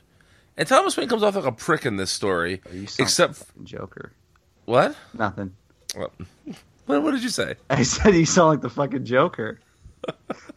All that matters is that they're dead. Oh. Also, this is a tangent. Did either of you guys think that the opening part of this fable sounds like the Johnny telling lies videos? I don't know what that is. Oh, oh, Brian! Now you got to watch Bananya and the hottest meme of two months ago. Oh, also Yeah. maybe it's a, it's a little racist too. I don't know. Maybe it's just this translation, but uh, we'll talk about this off air. This is just the, the fucking worst. We don't have to keep going on this one. I think we, I think we got it. To quote a friend of mine, this is the drizzling shits. Jeez, that's grim. Yeah, it's so fucking bad. Oh, God. I need Tom King's analysis of this fable. No, you don't. No, you don't. It's not going to even sound like a human talking if you try to explain it. That's my next. Uh, that's on my con bucket list. Um, just to get Tom King to um, to annotate this fable for me. You had your chance. We were five steps away from him. We didn't know yet, though. That's true. We should have just asked him, all right, when's the next time you're going to use a, a bullshit parable in a comic and explain it to us now? we know it's coming. I have to shout out this gentleman was very nice. His name is Matt also. I met him at Matt Meylikhov's wedding. He was Matt's best man. And he came up to me and he said, You're wrong about Tom King's Batman. And I said, No, I'm not. You are. I mean, he's entitled to his wrong opinion. That's fine. yeah. Yeah. What did he did he give any rationale, any defense, anything? Well, so it, it came up because Walter, Emily, and I were all saying how bad Heroes in Crisis number one was. And he was defending that as well. Yeah. and Matt had Matt Meylikhov said that it, it was not the best Tom King, and I said you can say that again, and the guy basically said that he felt he felt that, and I'm I'm paraphrasing here, but he felt that Tom King's Batman was the most nuanced comic out there right now. Okay. We should move on yeah, we should move on. before I say something. So let's talk about a comic that Vince is convinced we will into existence. that the DC three cast made this happen by the sheer by by some the secret shit, putting it out there into the universe, and here it is. Uh, this is Green Lanterns fifty seven, written by Dan Jurgens, illustrated by Mike Perkins. This is uh, this is not a good comic, but one very important thing happened in this comic. Zach, take it away. Uh, your boy Sodam Yat is back. More like so damn hot. Oh, He's a sexy boy. that heat vision will get you. Oh man, that part. I oh man, I almost no. I, I'm not even gonna say it. what? Your boy got sprung. Oh man. When I when, when I read that, I'm reading the comic and I'm scrolling along, and you just kind of see him flanking Hal at one point, and I was like, "That can't be." And then the next page, oh yes, it is. I just imagine. you- I imagined you like driving up to next to this comic in a convertible and like flipping down your sunglasses a little bit to look over them, and then when you realized it was him, then you went hog wild. yeah, pretty much. Um,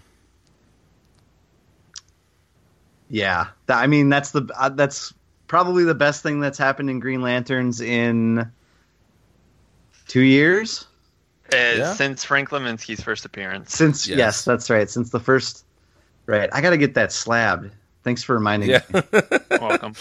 Um, I also like how 18 pages into this book, Dan Jurgens remembered this was supposed to be a uh, a book about Jess and uh, Simon, and gave them like the world's shortest uh, Kiss wrap off. up. Yeah, Je- Jessica's basically like, I must be going. My my not home planet needs me. yeah, exactly. right. Anywhere else but my home planet needs me. yeah.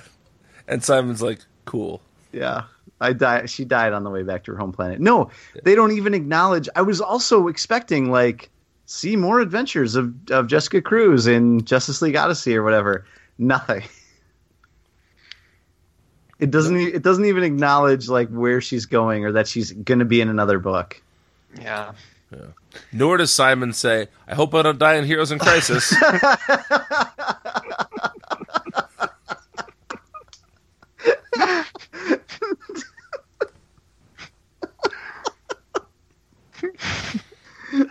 That is a thing that is not said in this comic.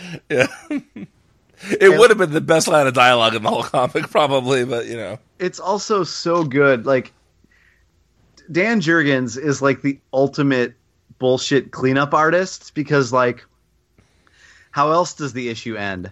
Uh we can't We need every power battery back for a bit. Yep, and we and we can't be on o- Oa anymore because reasons. No, no, and, Mogo. Can't be on Mogo or- anymore. God, I always fucking do that. I'm sorry. Yeah, we can't be on Mogo anymore because reasons, and we secretly built Could've- he could have just said he doesn't socialize. Yeah. and we very nice. And we secretly rebuilt Oa without telling you Yeah. because uh, we need it back for for Morrison. Yeah. We need the normal status quo. Yeah. Yes. Let's go uh, there. Yeah. Oh my goodness, this is a comic. Now, Zach, you haven't read the last few months. Were you confused by everything happening? No, it all made sense. Of course, because there's nothing here. The thing that made the most the thing that made the most sense had to be the reappearance of Hank Henshaw, right? yes. No, I mean you guys had kind of filled me in on the on the high points last time with the Phantom Ring and all that stuff. I, I still have no idea who the Eon are. But the Uh, other thing that Jurgens did in this issue that I feel like probably read the same to you, Zach, as it did to us, but it makes even less sense to us because we've read the last few issues, is how just the villains disappear for no reason at the end. Mm-hmm.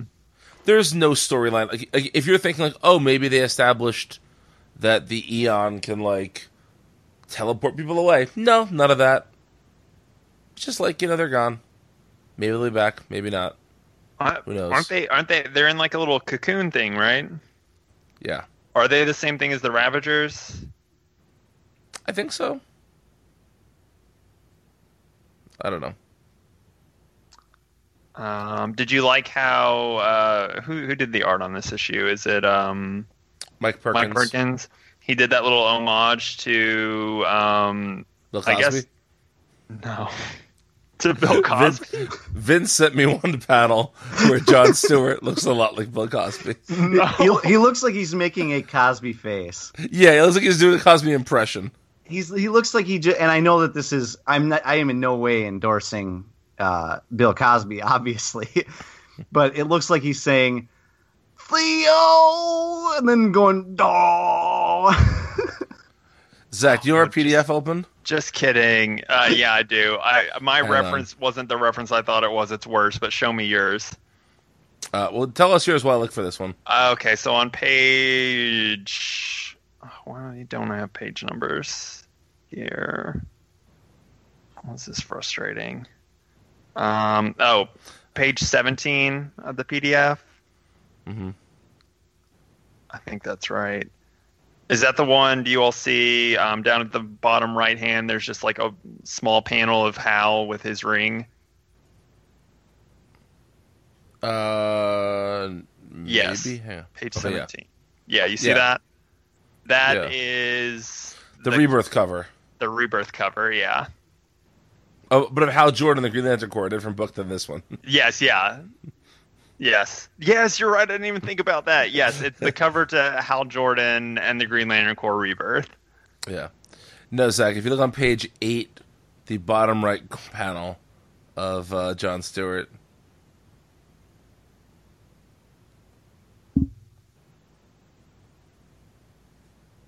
Riveting stuff.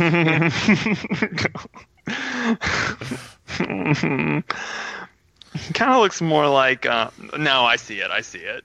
It's not that he looks like Cosby; it's that he looks like he's making a Cosby face. Yeah, he looks Like, like, you know- he like just took a, a a big old shot of Jello pudding pop and Yeah. just like.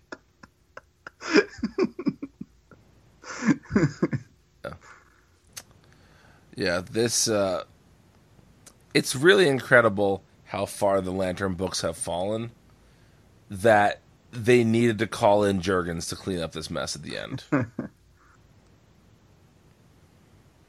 um yeah. Well, let's talk about the double shot of um of tie-ins, preludes, however we're calling them to uh Drowned Earth, the new Justice League crossover that is uh, Aquaman centric and uh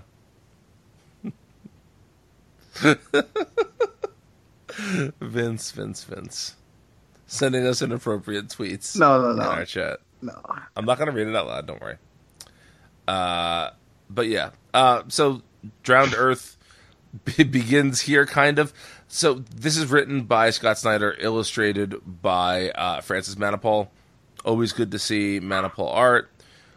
My question is, was it? Oh, I just said so good. The, His art's fantastic here. My question is, why are both of these issues the road to Drowned Earth? Isn't this just the start of the story? Sure seems like it. Like, there's almost nothing that happens here that you could skip and understand what's going to happen in Justice League 11. Or really the Drowned Earth special. Which Yeah, comes- or sorry. Yeah. Yeah, I was I forgot that came Which- first. Yeah, I guess I guess they did change the names. Hopefully, it seems like because they were originally solicited as that, you know, like Justice League slash Aquaman, Aquaman slash Justice League nonsense that I hate. yeah. But but now Snyder's talking about them as Drowned Earth number one and number two, aka titles that make sense. yeah. well, it still doesn't really make sense because it's not part one and part two of the story. Well, but we we're used to those kind of bookend things. Like Sure. that that's been a thing. That is an established thing in comics since time. Immemorial. yeah, Not But- exactly, but mostly, yeah. yeah. Uh, I liked when when uh, Seven Soldiers did it, and it was Seven Soldiers Zero, and then all the issues, and then yes. number one. Mm-hmm. Yes. I love Seven Soldiers. Yeah. I love Grant Morrison. That's why Sideways is your favorite book. Absolutely. Um, but yeah, weirdness of this being like the road to aside. What do you guys think of these issues? Well, they looked really good. Um, Yes. Which we already kind of talked about, but like, especially the Manapul issue. I mean, Lan Medina's no slouch, but like, I was gonna say uh, the Aquaman issue was written by Dan Abnett, illustrated by Lan Medina. There, okay, Yeah. sorry. and but Francis Manapul's art is on like a whole nother. Oh man, the colors, the colors in it. So good. Oh, When when, he, when he's coloring himself, his work is so much better. It's the best. yeah, Um, I loved uh, Arthur and Diana's like special traveling clothes, yes, yep, the capes and the cloaks. They look so good. Yep. Firestorm, heavy, Yes. heavy Firestorm focus on this issue. And I love that they feel like they can just use Firestorm and they don't have to explain it. And No. Adam Strange, And Adam Strange, yeah, he, yep, yep, just you know, just just dumping in these auxiliary members. mm-hmm, yep. Jarro was great. Is this Jarro the first was the appearance of best. Jarro, or have we seen him already? We always, I think this is it. Snyder Okay. spoiled him for us. That's right. I see. Again, I'm mixing up real life and and the comics. it all blurs together.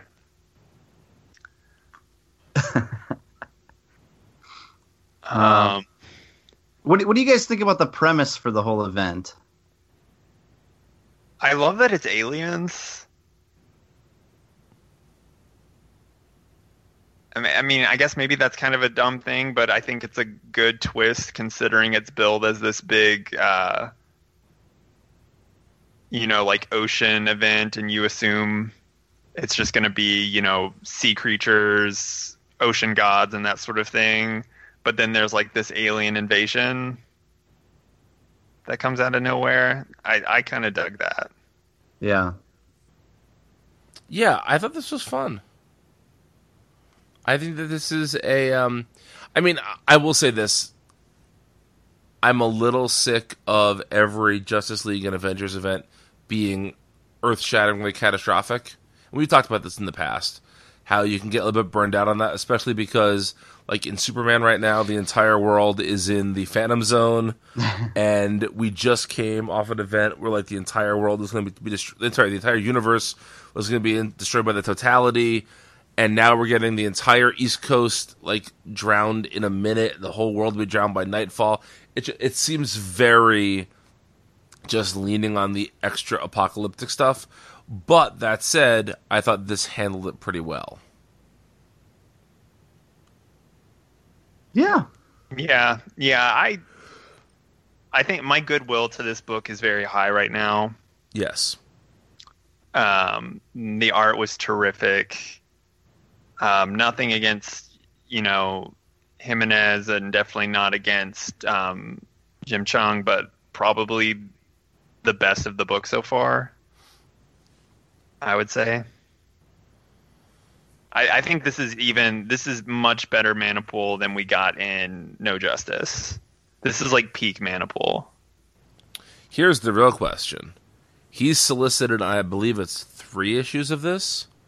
Is there any way he does all three issues? Man, No. that'd be a thing. Well, so he's not. He's doing issue. He's doing issue 11 of Uh this, huh.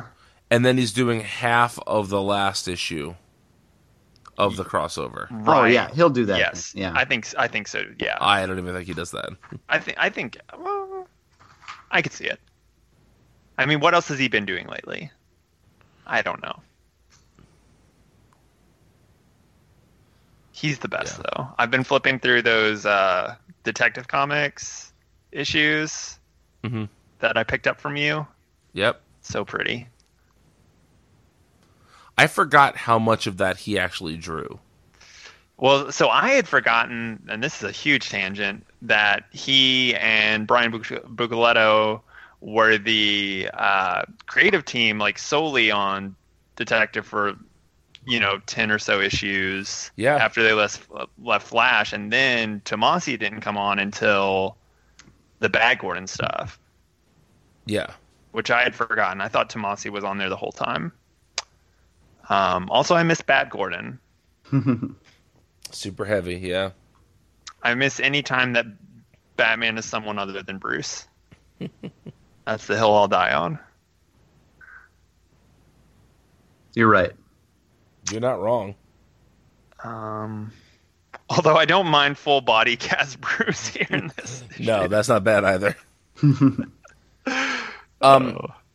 I do want to say that, you know, for all I was just saying how it's a shame that Dan Abnett's not getting to get to number 50 with Aquaman, I do think that more than anything else, his run has made Mera really interesting. And I think that sh- this this Mera centric issue was great. I Yeah. think he really has a good handle on that character. Yes. Absolutely. And uh uh not only that, but like she she legit he legitimately legitimately makes her feel like the most powerful person in that book. hmm You know? Yeah. She's basically holding back this whole thing by herself. Albeit temporarily. Can But- I say that I I was a little disappointed that she didn't get to like rescue everybody, or at least like a few people.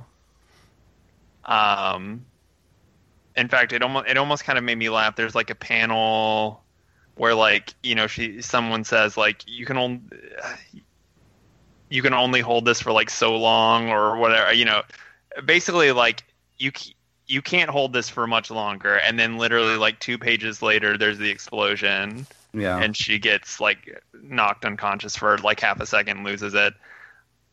I, I wish that i mean it's fine. It's a comic. It had to t- get to you know from like point a to b in very few number of pages but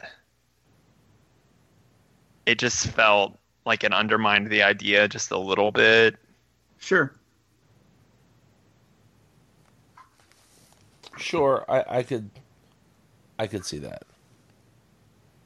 Um, but I really, really hope that Mera has a, an amazing role in the DC universe beyond this, because it seems like at least for the beginning of it, Kelly Sue DeConnick is not going to be using her because Arthur is on an island by himself again, and I hope that either she gets a permanent spot in the Justice League or somebody had, had mentioned recently how DC has more than enough female characters to do a either totally female or female heavy Justice League team, and they've never really done that. And how right now there's such a deep stable of folks who could be a part of that. You put Supergirl and Mera and insert any bat female here, and you've got a good core of a team going forward. Mm.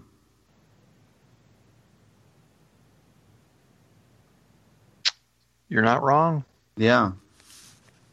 I wonder if Kelly Sue will do the thing where like mm, I kind of doubt I kind of doubt it if it's being described as like a year one uh, Aquaman year 1 style story.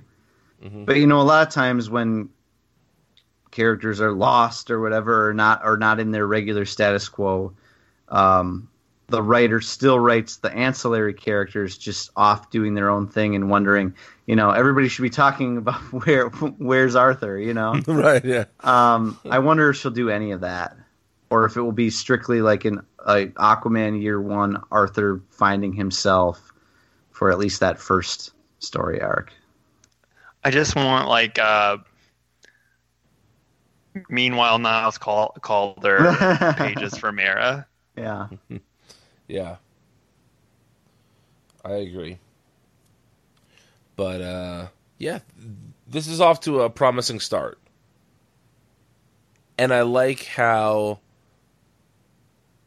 this is one of those events we've been talking about this a lot lately.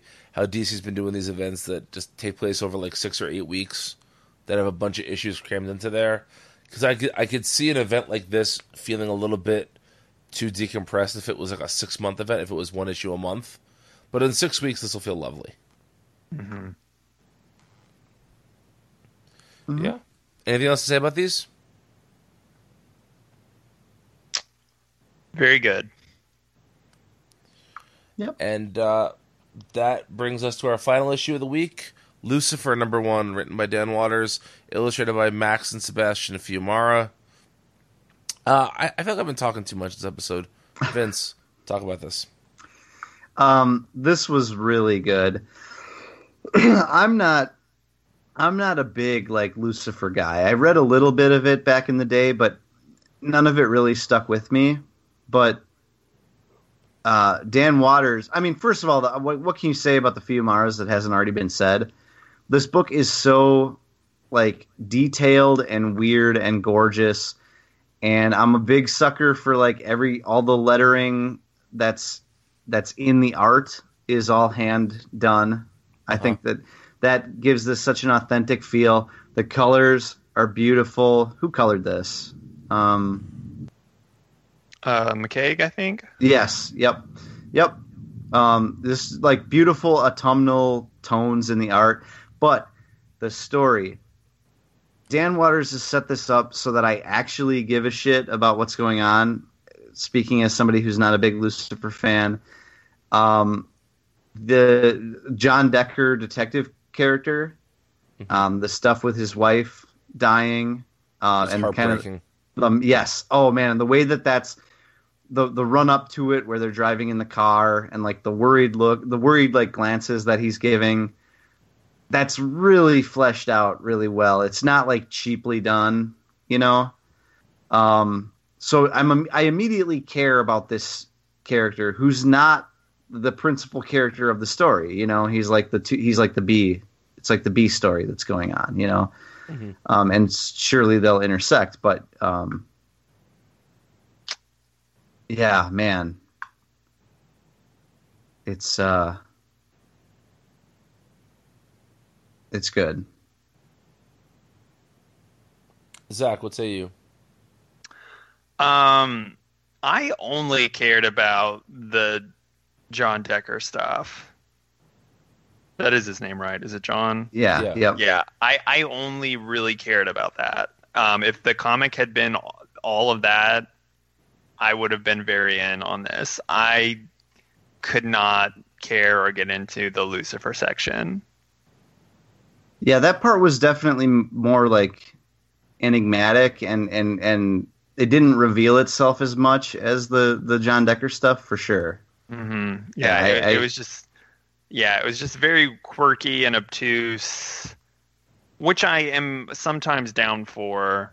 And the art was very good, especially you know that you you mentioned autumnal, and that section particularly had those you know reds and browns and oranges. The color palette is really great. It's just this the Lucifer, which you mentioned as like the A plot, really didn't get interesting at all until The very end of the issue. exactly yeah the final Yeah. few pages. Whereas the the B plot with Decker was good throughout, was engaging, interesting, you know, emotionally resonant, all of those things. Yeah, I, I'm not exactly sure how these two stories are going to come together in a satisfying way, but I'm I'm really there for the Decker stuff right now. I, I think I maybe enjoyed the Lucifer stuff slightly more than Zach did, but to me the Decker stuff was the heart of the issue, and I hope that I hope that we don't start seeing that already taking a back seat to the Lucifer stuff. Because even though Vince, you did call it the B plot, there's probably more time spent with Decker than with Lucifer, right? Yeah, I guess I guess you know it's not the B plot of this issue, but you can imagine it as the B plot of Of the Lu- series, Lucifer as a series. Yeah, right? Okay, Yep. that's fair. Yeah, is more what I meant. But yeah, yeah, but no, uh, the Fiumaras are so great. I wish I could tell offhand wh- who was illustrating which part of the story, but they were both parts looked excellent. Um, I want to say it was maybe Sebastian who was doing the Lucifer stuff, but I'm really not positive. I was I was gonna say just one in terms of like intersections. I don't. This may be like reading a little bit too much into it, but I did notice that the character who meets Decker at the Gately house, not Is it about the lettering? it's yeah the lettering and the word balloons are the same as one of the characters in the beginning. Hmm. Yeah. Um, damn, you're good, Zach. So I don't know if like that's meant to be the same character because then we actually do we see that character at the end and that's Lucifer's son, Caliban, and I Yeah. don't know if that's the same character when he sees Decker. I'm going back to look again. It could be. He's he's got a hood on. I don't know. So maybe that's how they're intersecting. Actually, yeah, I do think that maybe there's that is supposed to be Caliban in both parts. Hmm. Maybe. But yeah, overall, a strong first issue. Yeah. All right. So I guess well, okay, no, we still have books of magic left. Yes. Okay. that Yeah. is the last of the uh, of the Sandman Universe titles to debut so Yeah. far. Which I believe is next week. I I think so. Yes. Yeah. Do you have the list up yet, Vince? I do have the list. So what's coming up next week? Action, Batgirl, Batman Beyond, Kings of Fear number three, Books of Magic, The Flash, Detective Comics, Heroes The in Crisis 2, The Flash, Heroes in Crisis 2, which I know we're all pumped for, Justice League Odyssey number 2, Old Lady Harley, Scarlet, Raven Daughter of Darkness, which I continue to forget is a book, Silencer, Terrifics, Titans, Wonder Woman. All right. That's a that's a pretty packed week. Yeah, that's it's a lot lot to read. You guys know what comes after that, right? Do we? Is well, it the Green Lantern? th- There is a no. There's a fifth. Uh, there's a fifth week in October. It's Sideways Annual. Is yeah, one. that's one of them. There's something bigger. There's Better. those. There's crossovers. No, there's not. Yeah, there is. No. Wait, is this Hanna Barbera crossovers? I believe they're Looney Tunes crossovers this time now. Didn't we just have Looney Tunes crossovers? I thought we just said Hanna Barbera. Let me let me check. let me check. Hold on, let me check. I could be totally wrong. Oh, Doom Patrol 12, Zacky Boy. oh my goodness, that's gonna be a week. Oh, you're right. Um, They're Hanna Barbera because we did. Yeah, we had Gossamer, which is Looney Tunes. Yeah. So this is yeah. Yeah. There's Deathstroke Yogi Bear, which is wow, two great tastes that taste great together. uh, Green Lantern, Huckleberry Hound. Um, just Is that a uh, Mark Russell joint? It is, right? I don't know. Probably, yeah. I think it is. Uh, I don't even know. Why we're doing this a week in advance. Night Nightwing Magilla Gorilla. Good old Rick and Magilla getting together. Superman Top Uh, he just goes by Rilla now. Rick and Rilla. Oh jeez. I got to prepare all the voices. I got to remember how all these characters sound. Oh, the Green Lantern one's gonna be good. It actually might make it in our top five of the year. of the week at least. Hey, if it's anything like Batman uh, Elmer Fudd, it could make the top. It is. It's Mark Russell.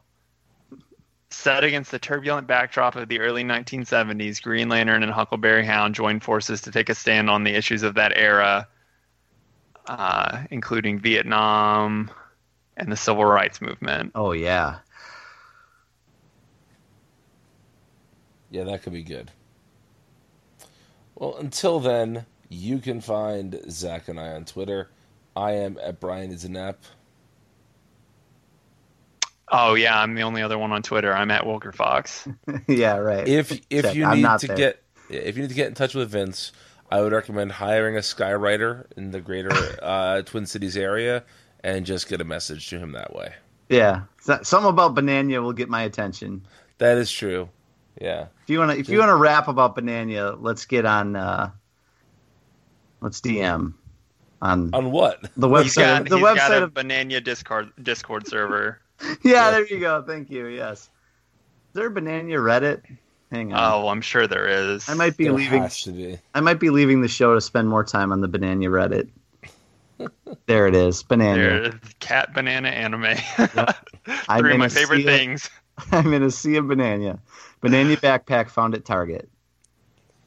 Well, Vince is gonna have to add Target to his Walmart sweep that he does every week. Is this your manifesto, Vince? Does anyone else find Bananya to be kind of dot dot dot sinister? Good night, folks.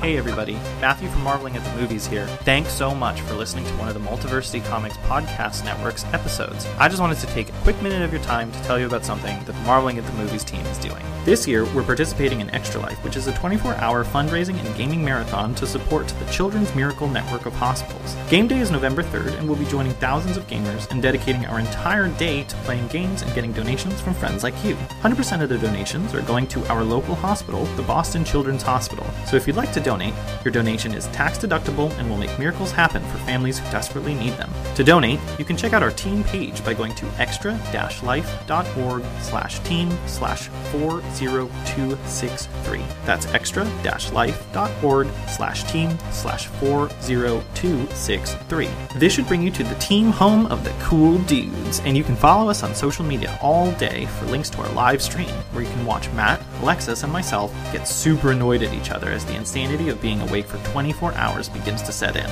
It's going to be a great time. Thanks, and enjoy the show. Hey I'm Zach with Multiversity Comics. I'm here with Steve Orlando. Steve, how are you doing? I'm doing great, man. What's up? Oh, I'm doing well. Um, so you've got a lot of big projects coming up. Uh, one of the most interesting ones, I think, is Electric Warriors with Travel Foreman. A really out there concept. Um, can you talk to us a little bit about like where this where this is coming from, how long you've had this idea, and kind of what you want to do with the book? Yeah, absolutely. Uh, I mean, it's coming from uh, this sort of thought about alternate futures in the DC universe and what an open palette that gives us. You know, uh, the, the future isn't really set, not solidified until the main story catches up to it. So we thought, let's talk about our vision, uh, Travel and myself, uh, about Jack Kirby's DC Comics future. Let's bridge the gap between the Great Disaster and the Legion of Superheroes, and let's do it in a way that is uh, coincidentally and luckily very welcoming to new readers because everything is all new. If you are a DC reader, there's a lot extra you might take from the lore, but if you're not, you're not weighted down by continuity. These are all new characters that have been living in the DC universe that has been changed a lot by about 7,000 years that you haven't seen since the um, current continuity, since the main storyline. So we looked at it as an opportunity for Travel and I to build. Uh, you have all new characters, all new worlds, and uh, when when DC comes to you and says, "Make up a decade for us," uh, you know, you say yes. Yeah. Okay. Cool. So I assume you're a pretty big fan of Kirby and Legion too. Um, how do you like hope to kind of marry those two areas of DC Comics that are both really popular, but maybe don't get as much attention as some of the you know the Batman, Superman, that type of thing? Uh, well, you know, I think they get attention because there's a lot of raw creativity in both concepts, but sometimes they're so expansive uh, that there people can sort of consider it a barrier to entry. Uh, thinking things like the Fourth World, thinking things like the Legion. Oh, let me just get into this. Oh my God, there's thir- there's 30 to 40 characters. I instantly have to know.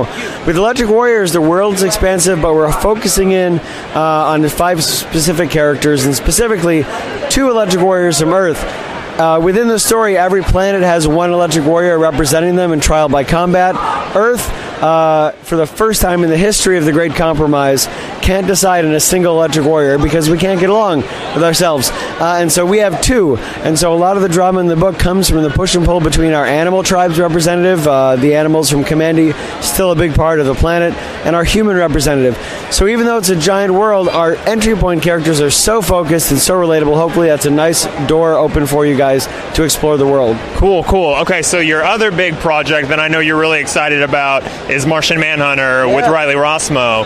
Um, I know, so you had mentioned, I think, on Twitter that this was the big project that you've been wanting to do for a really long time. What excites you so much about Martian Manhunter? Uh, J'onn J'onzz is my favorite DC character, you know, and one of my favorite comic characters in general. The chance to dig deeper into his history, his character, his story, both on Mars as as as, as Chief Hunter J'onn J'onzz, on Earth as Detective J'onn J'onzz. Uh, I've never had an opportunity like that. It's a chance for me to show everyone why I love him and why that is is his journey. Uh, it's his. It's, it's a journey that is uh, one of personal struggle. It's one of personal pathos. When you're the last survivor of a culture, whether it's justified or not, you take a lot of responsibility on yourself. Uh, and he does that. And who among us is not guilty of, uh, shall we say, focusing on our negatives and overlooking our, our, our personal positives? Uh, his struggle is one to unify the man he is as Detective J'onn J'onzz and the man he was as Chief Hunter J'onn J'onzz on Mars. Uh, and, and I think that's an incredibly human journey.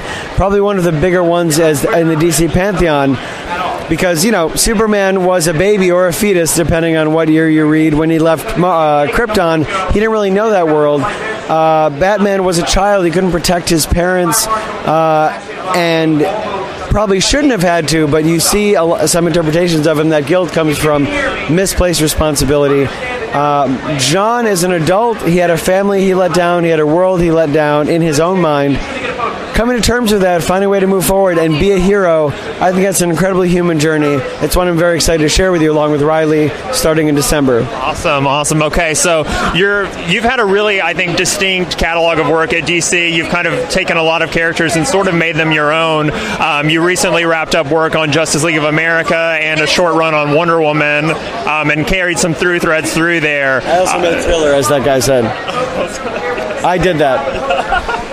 Um, are there any threads that you're hoping to carry on through your other books that you are okay to talk about? Any anything that we might expect to see coming up in your new books? Well, I don't have books that are really set in the mainstream DC universe, so so there is that. But I will say that a lot of what is going to be in Martian Manhunter, we were able to thread it into my story in the Nuclear Winter special, which is coming out uh, this fall with Brad Walker. Uh, Superman 1 Million and Martian Manhunter story that it takes place across two timelines. But a lot of the Martian culture reference in that will then blow up into the Martian Manhunter book. So we are starting things a little early. It's a beautiful eight page story. My editors, Alex Antone, Dave Wielgosz, both got very emotional reading it. So um, that's the DCU story you should be looking at to kick things off with Martian Manhunter. Okay, okay. Uh, one last question I wanted to ask you. Uh, in your recent Wonder Woman run, you brought back the fan favorite character Rustam. What inspired you to bring back Rustam for Wonder Woman? Well, I think a lot of it is what. So the, the, the inspiration for Rustam is in the resolution of Rustam, the tragedy of his character as it compares to Diana, because you see that if he had made different choices, if he hadn't been so nihilistic and jaded at the outset of his journey, he could have been standing side by side with Diana as a peer. He could have become a hero, but the true tragedy of him is his negativity. It is his outlook, and so and, and a character like Diana who doesn't give up on people.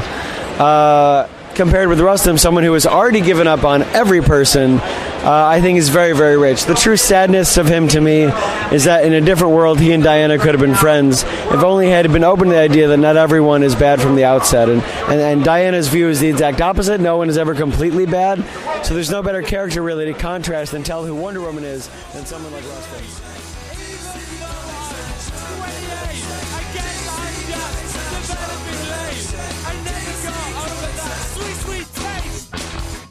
I like kind of want to go back and catch up on those shows because I saw the stuff for like the Elseworlds crossover, and I'm like, this looks Uh-huh. cool.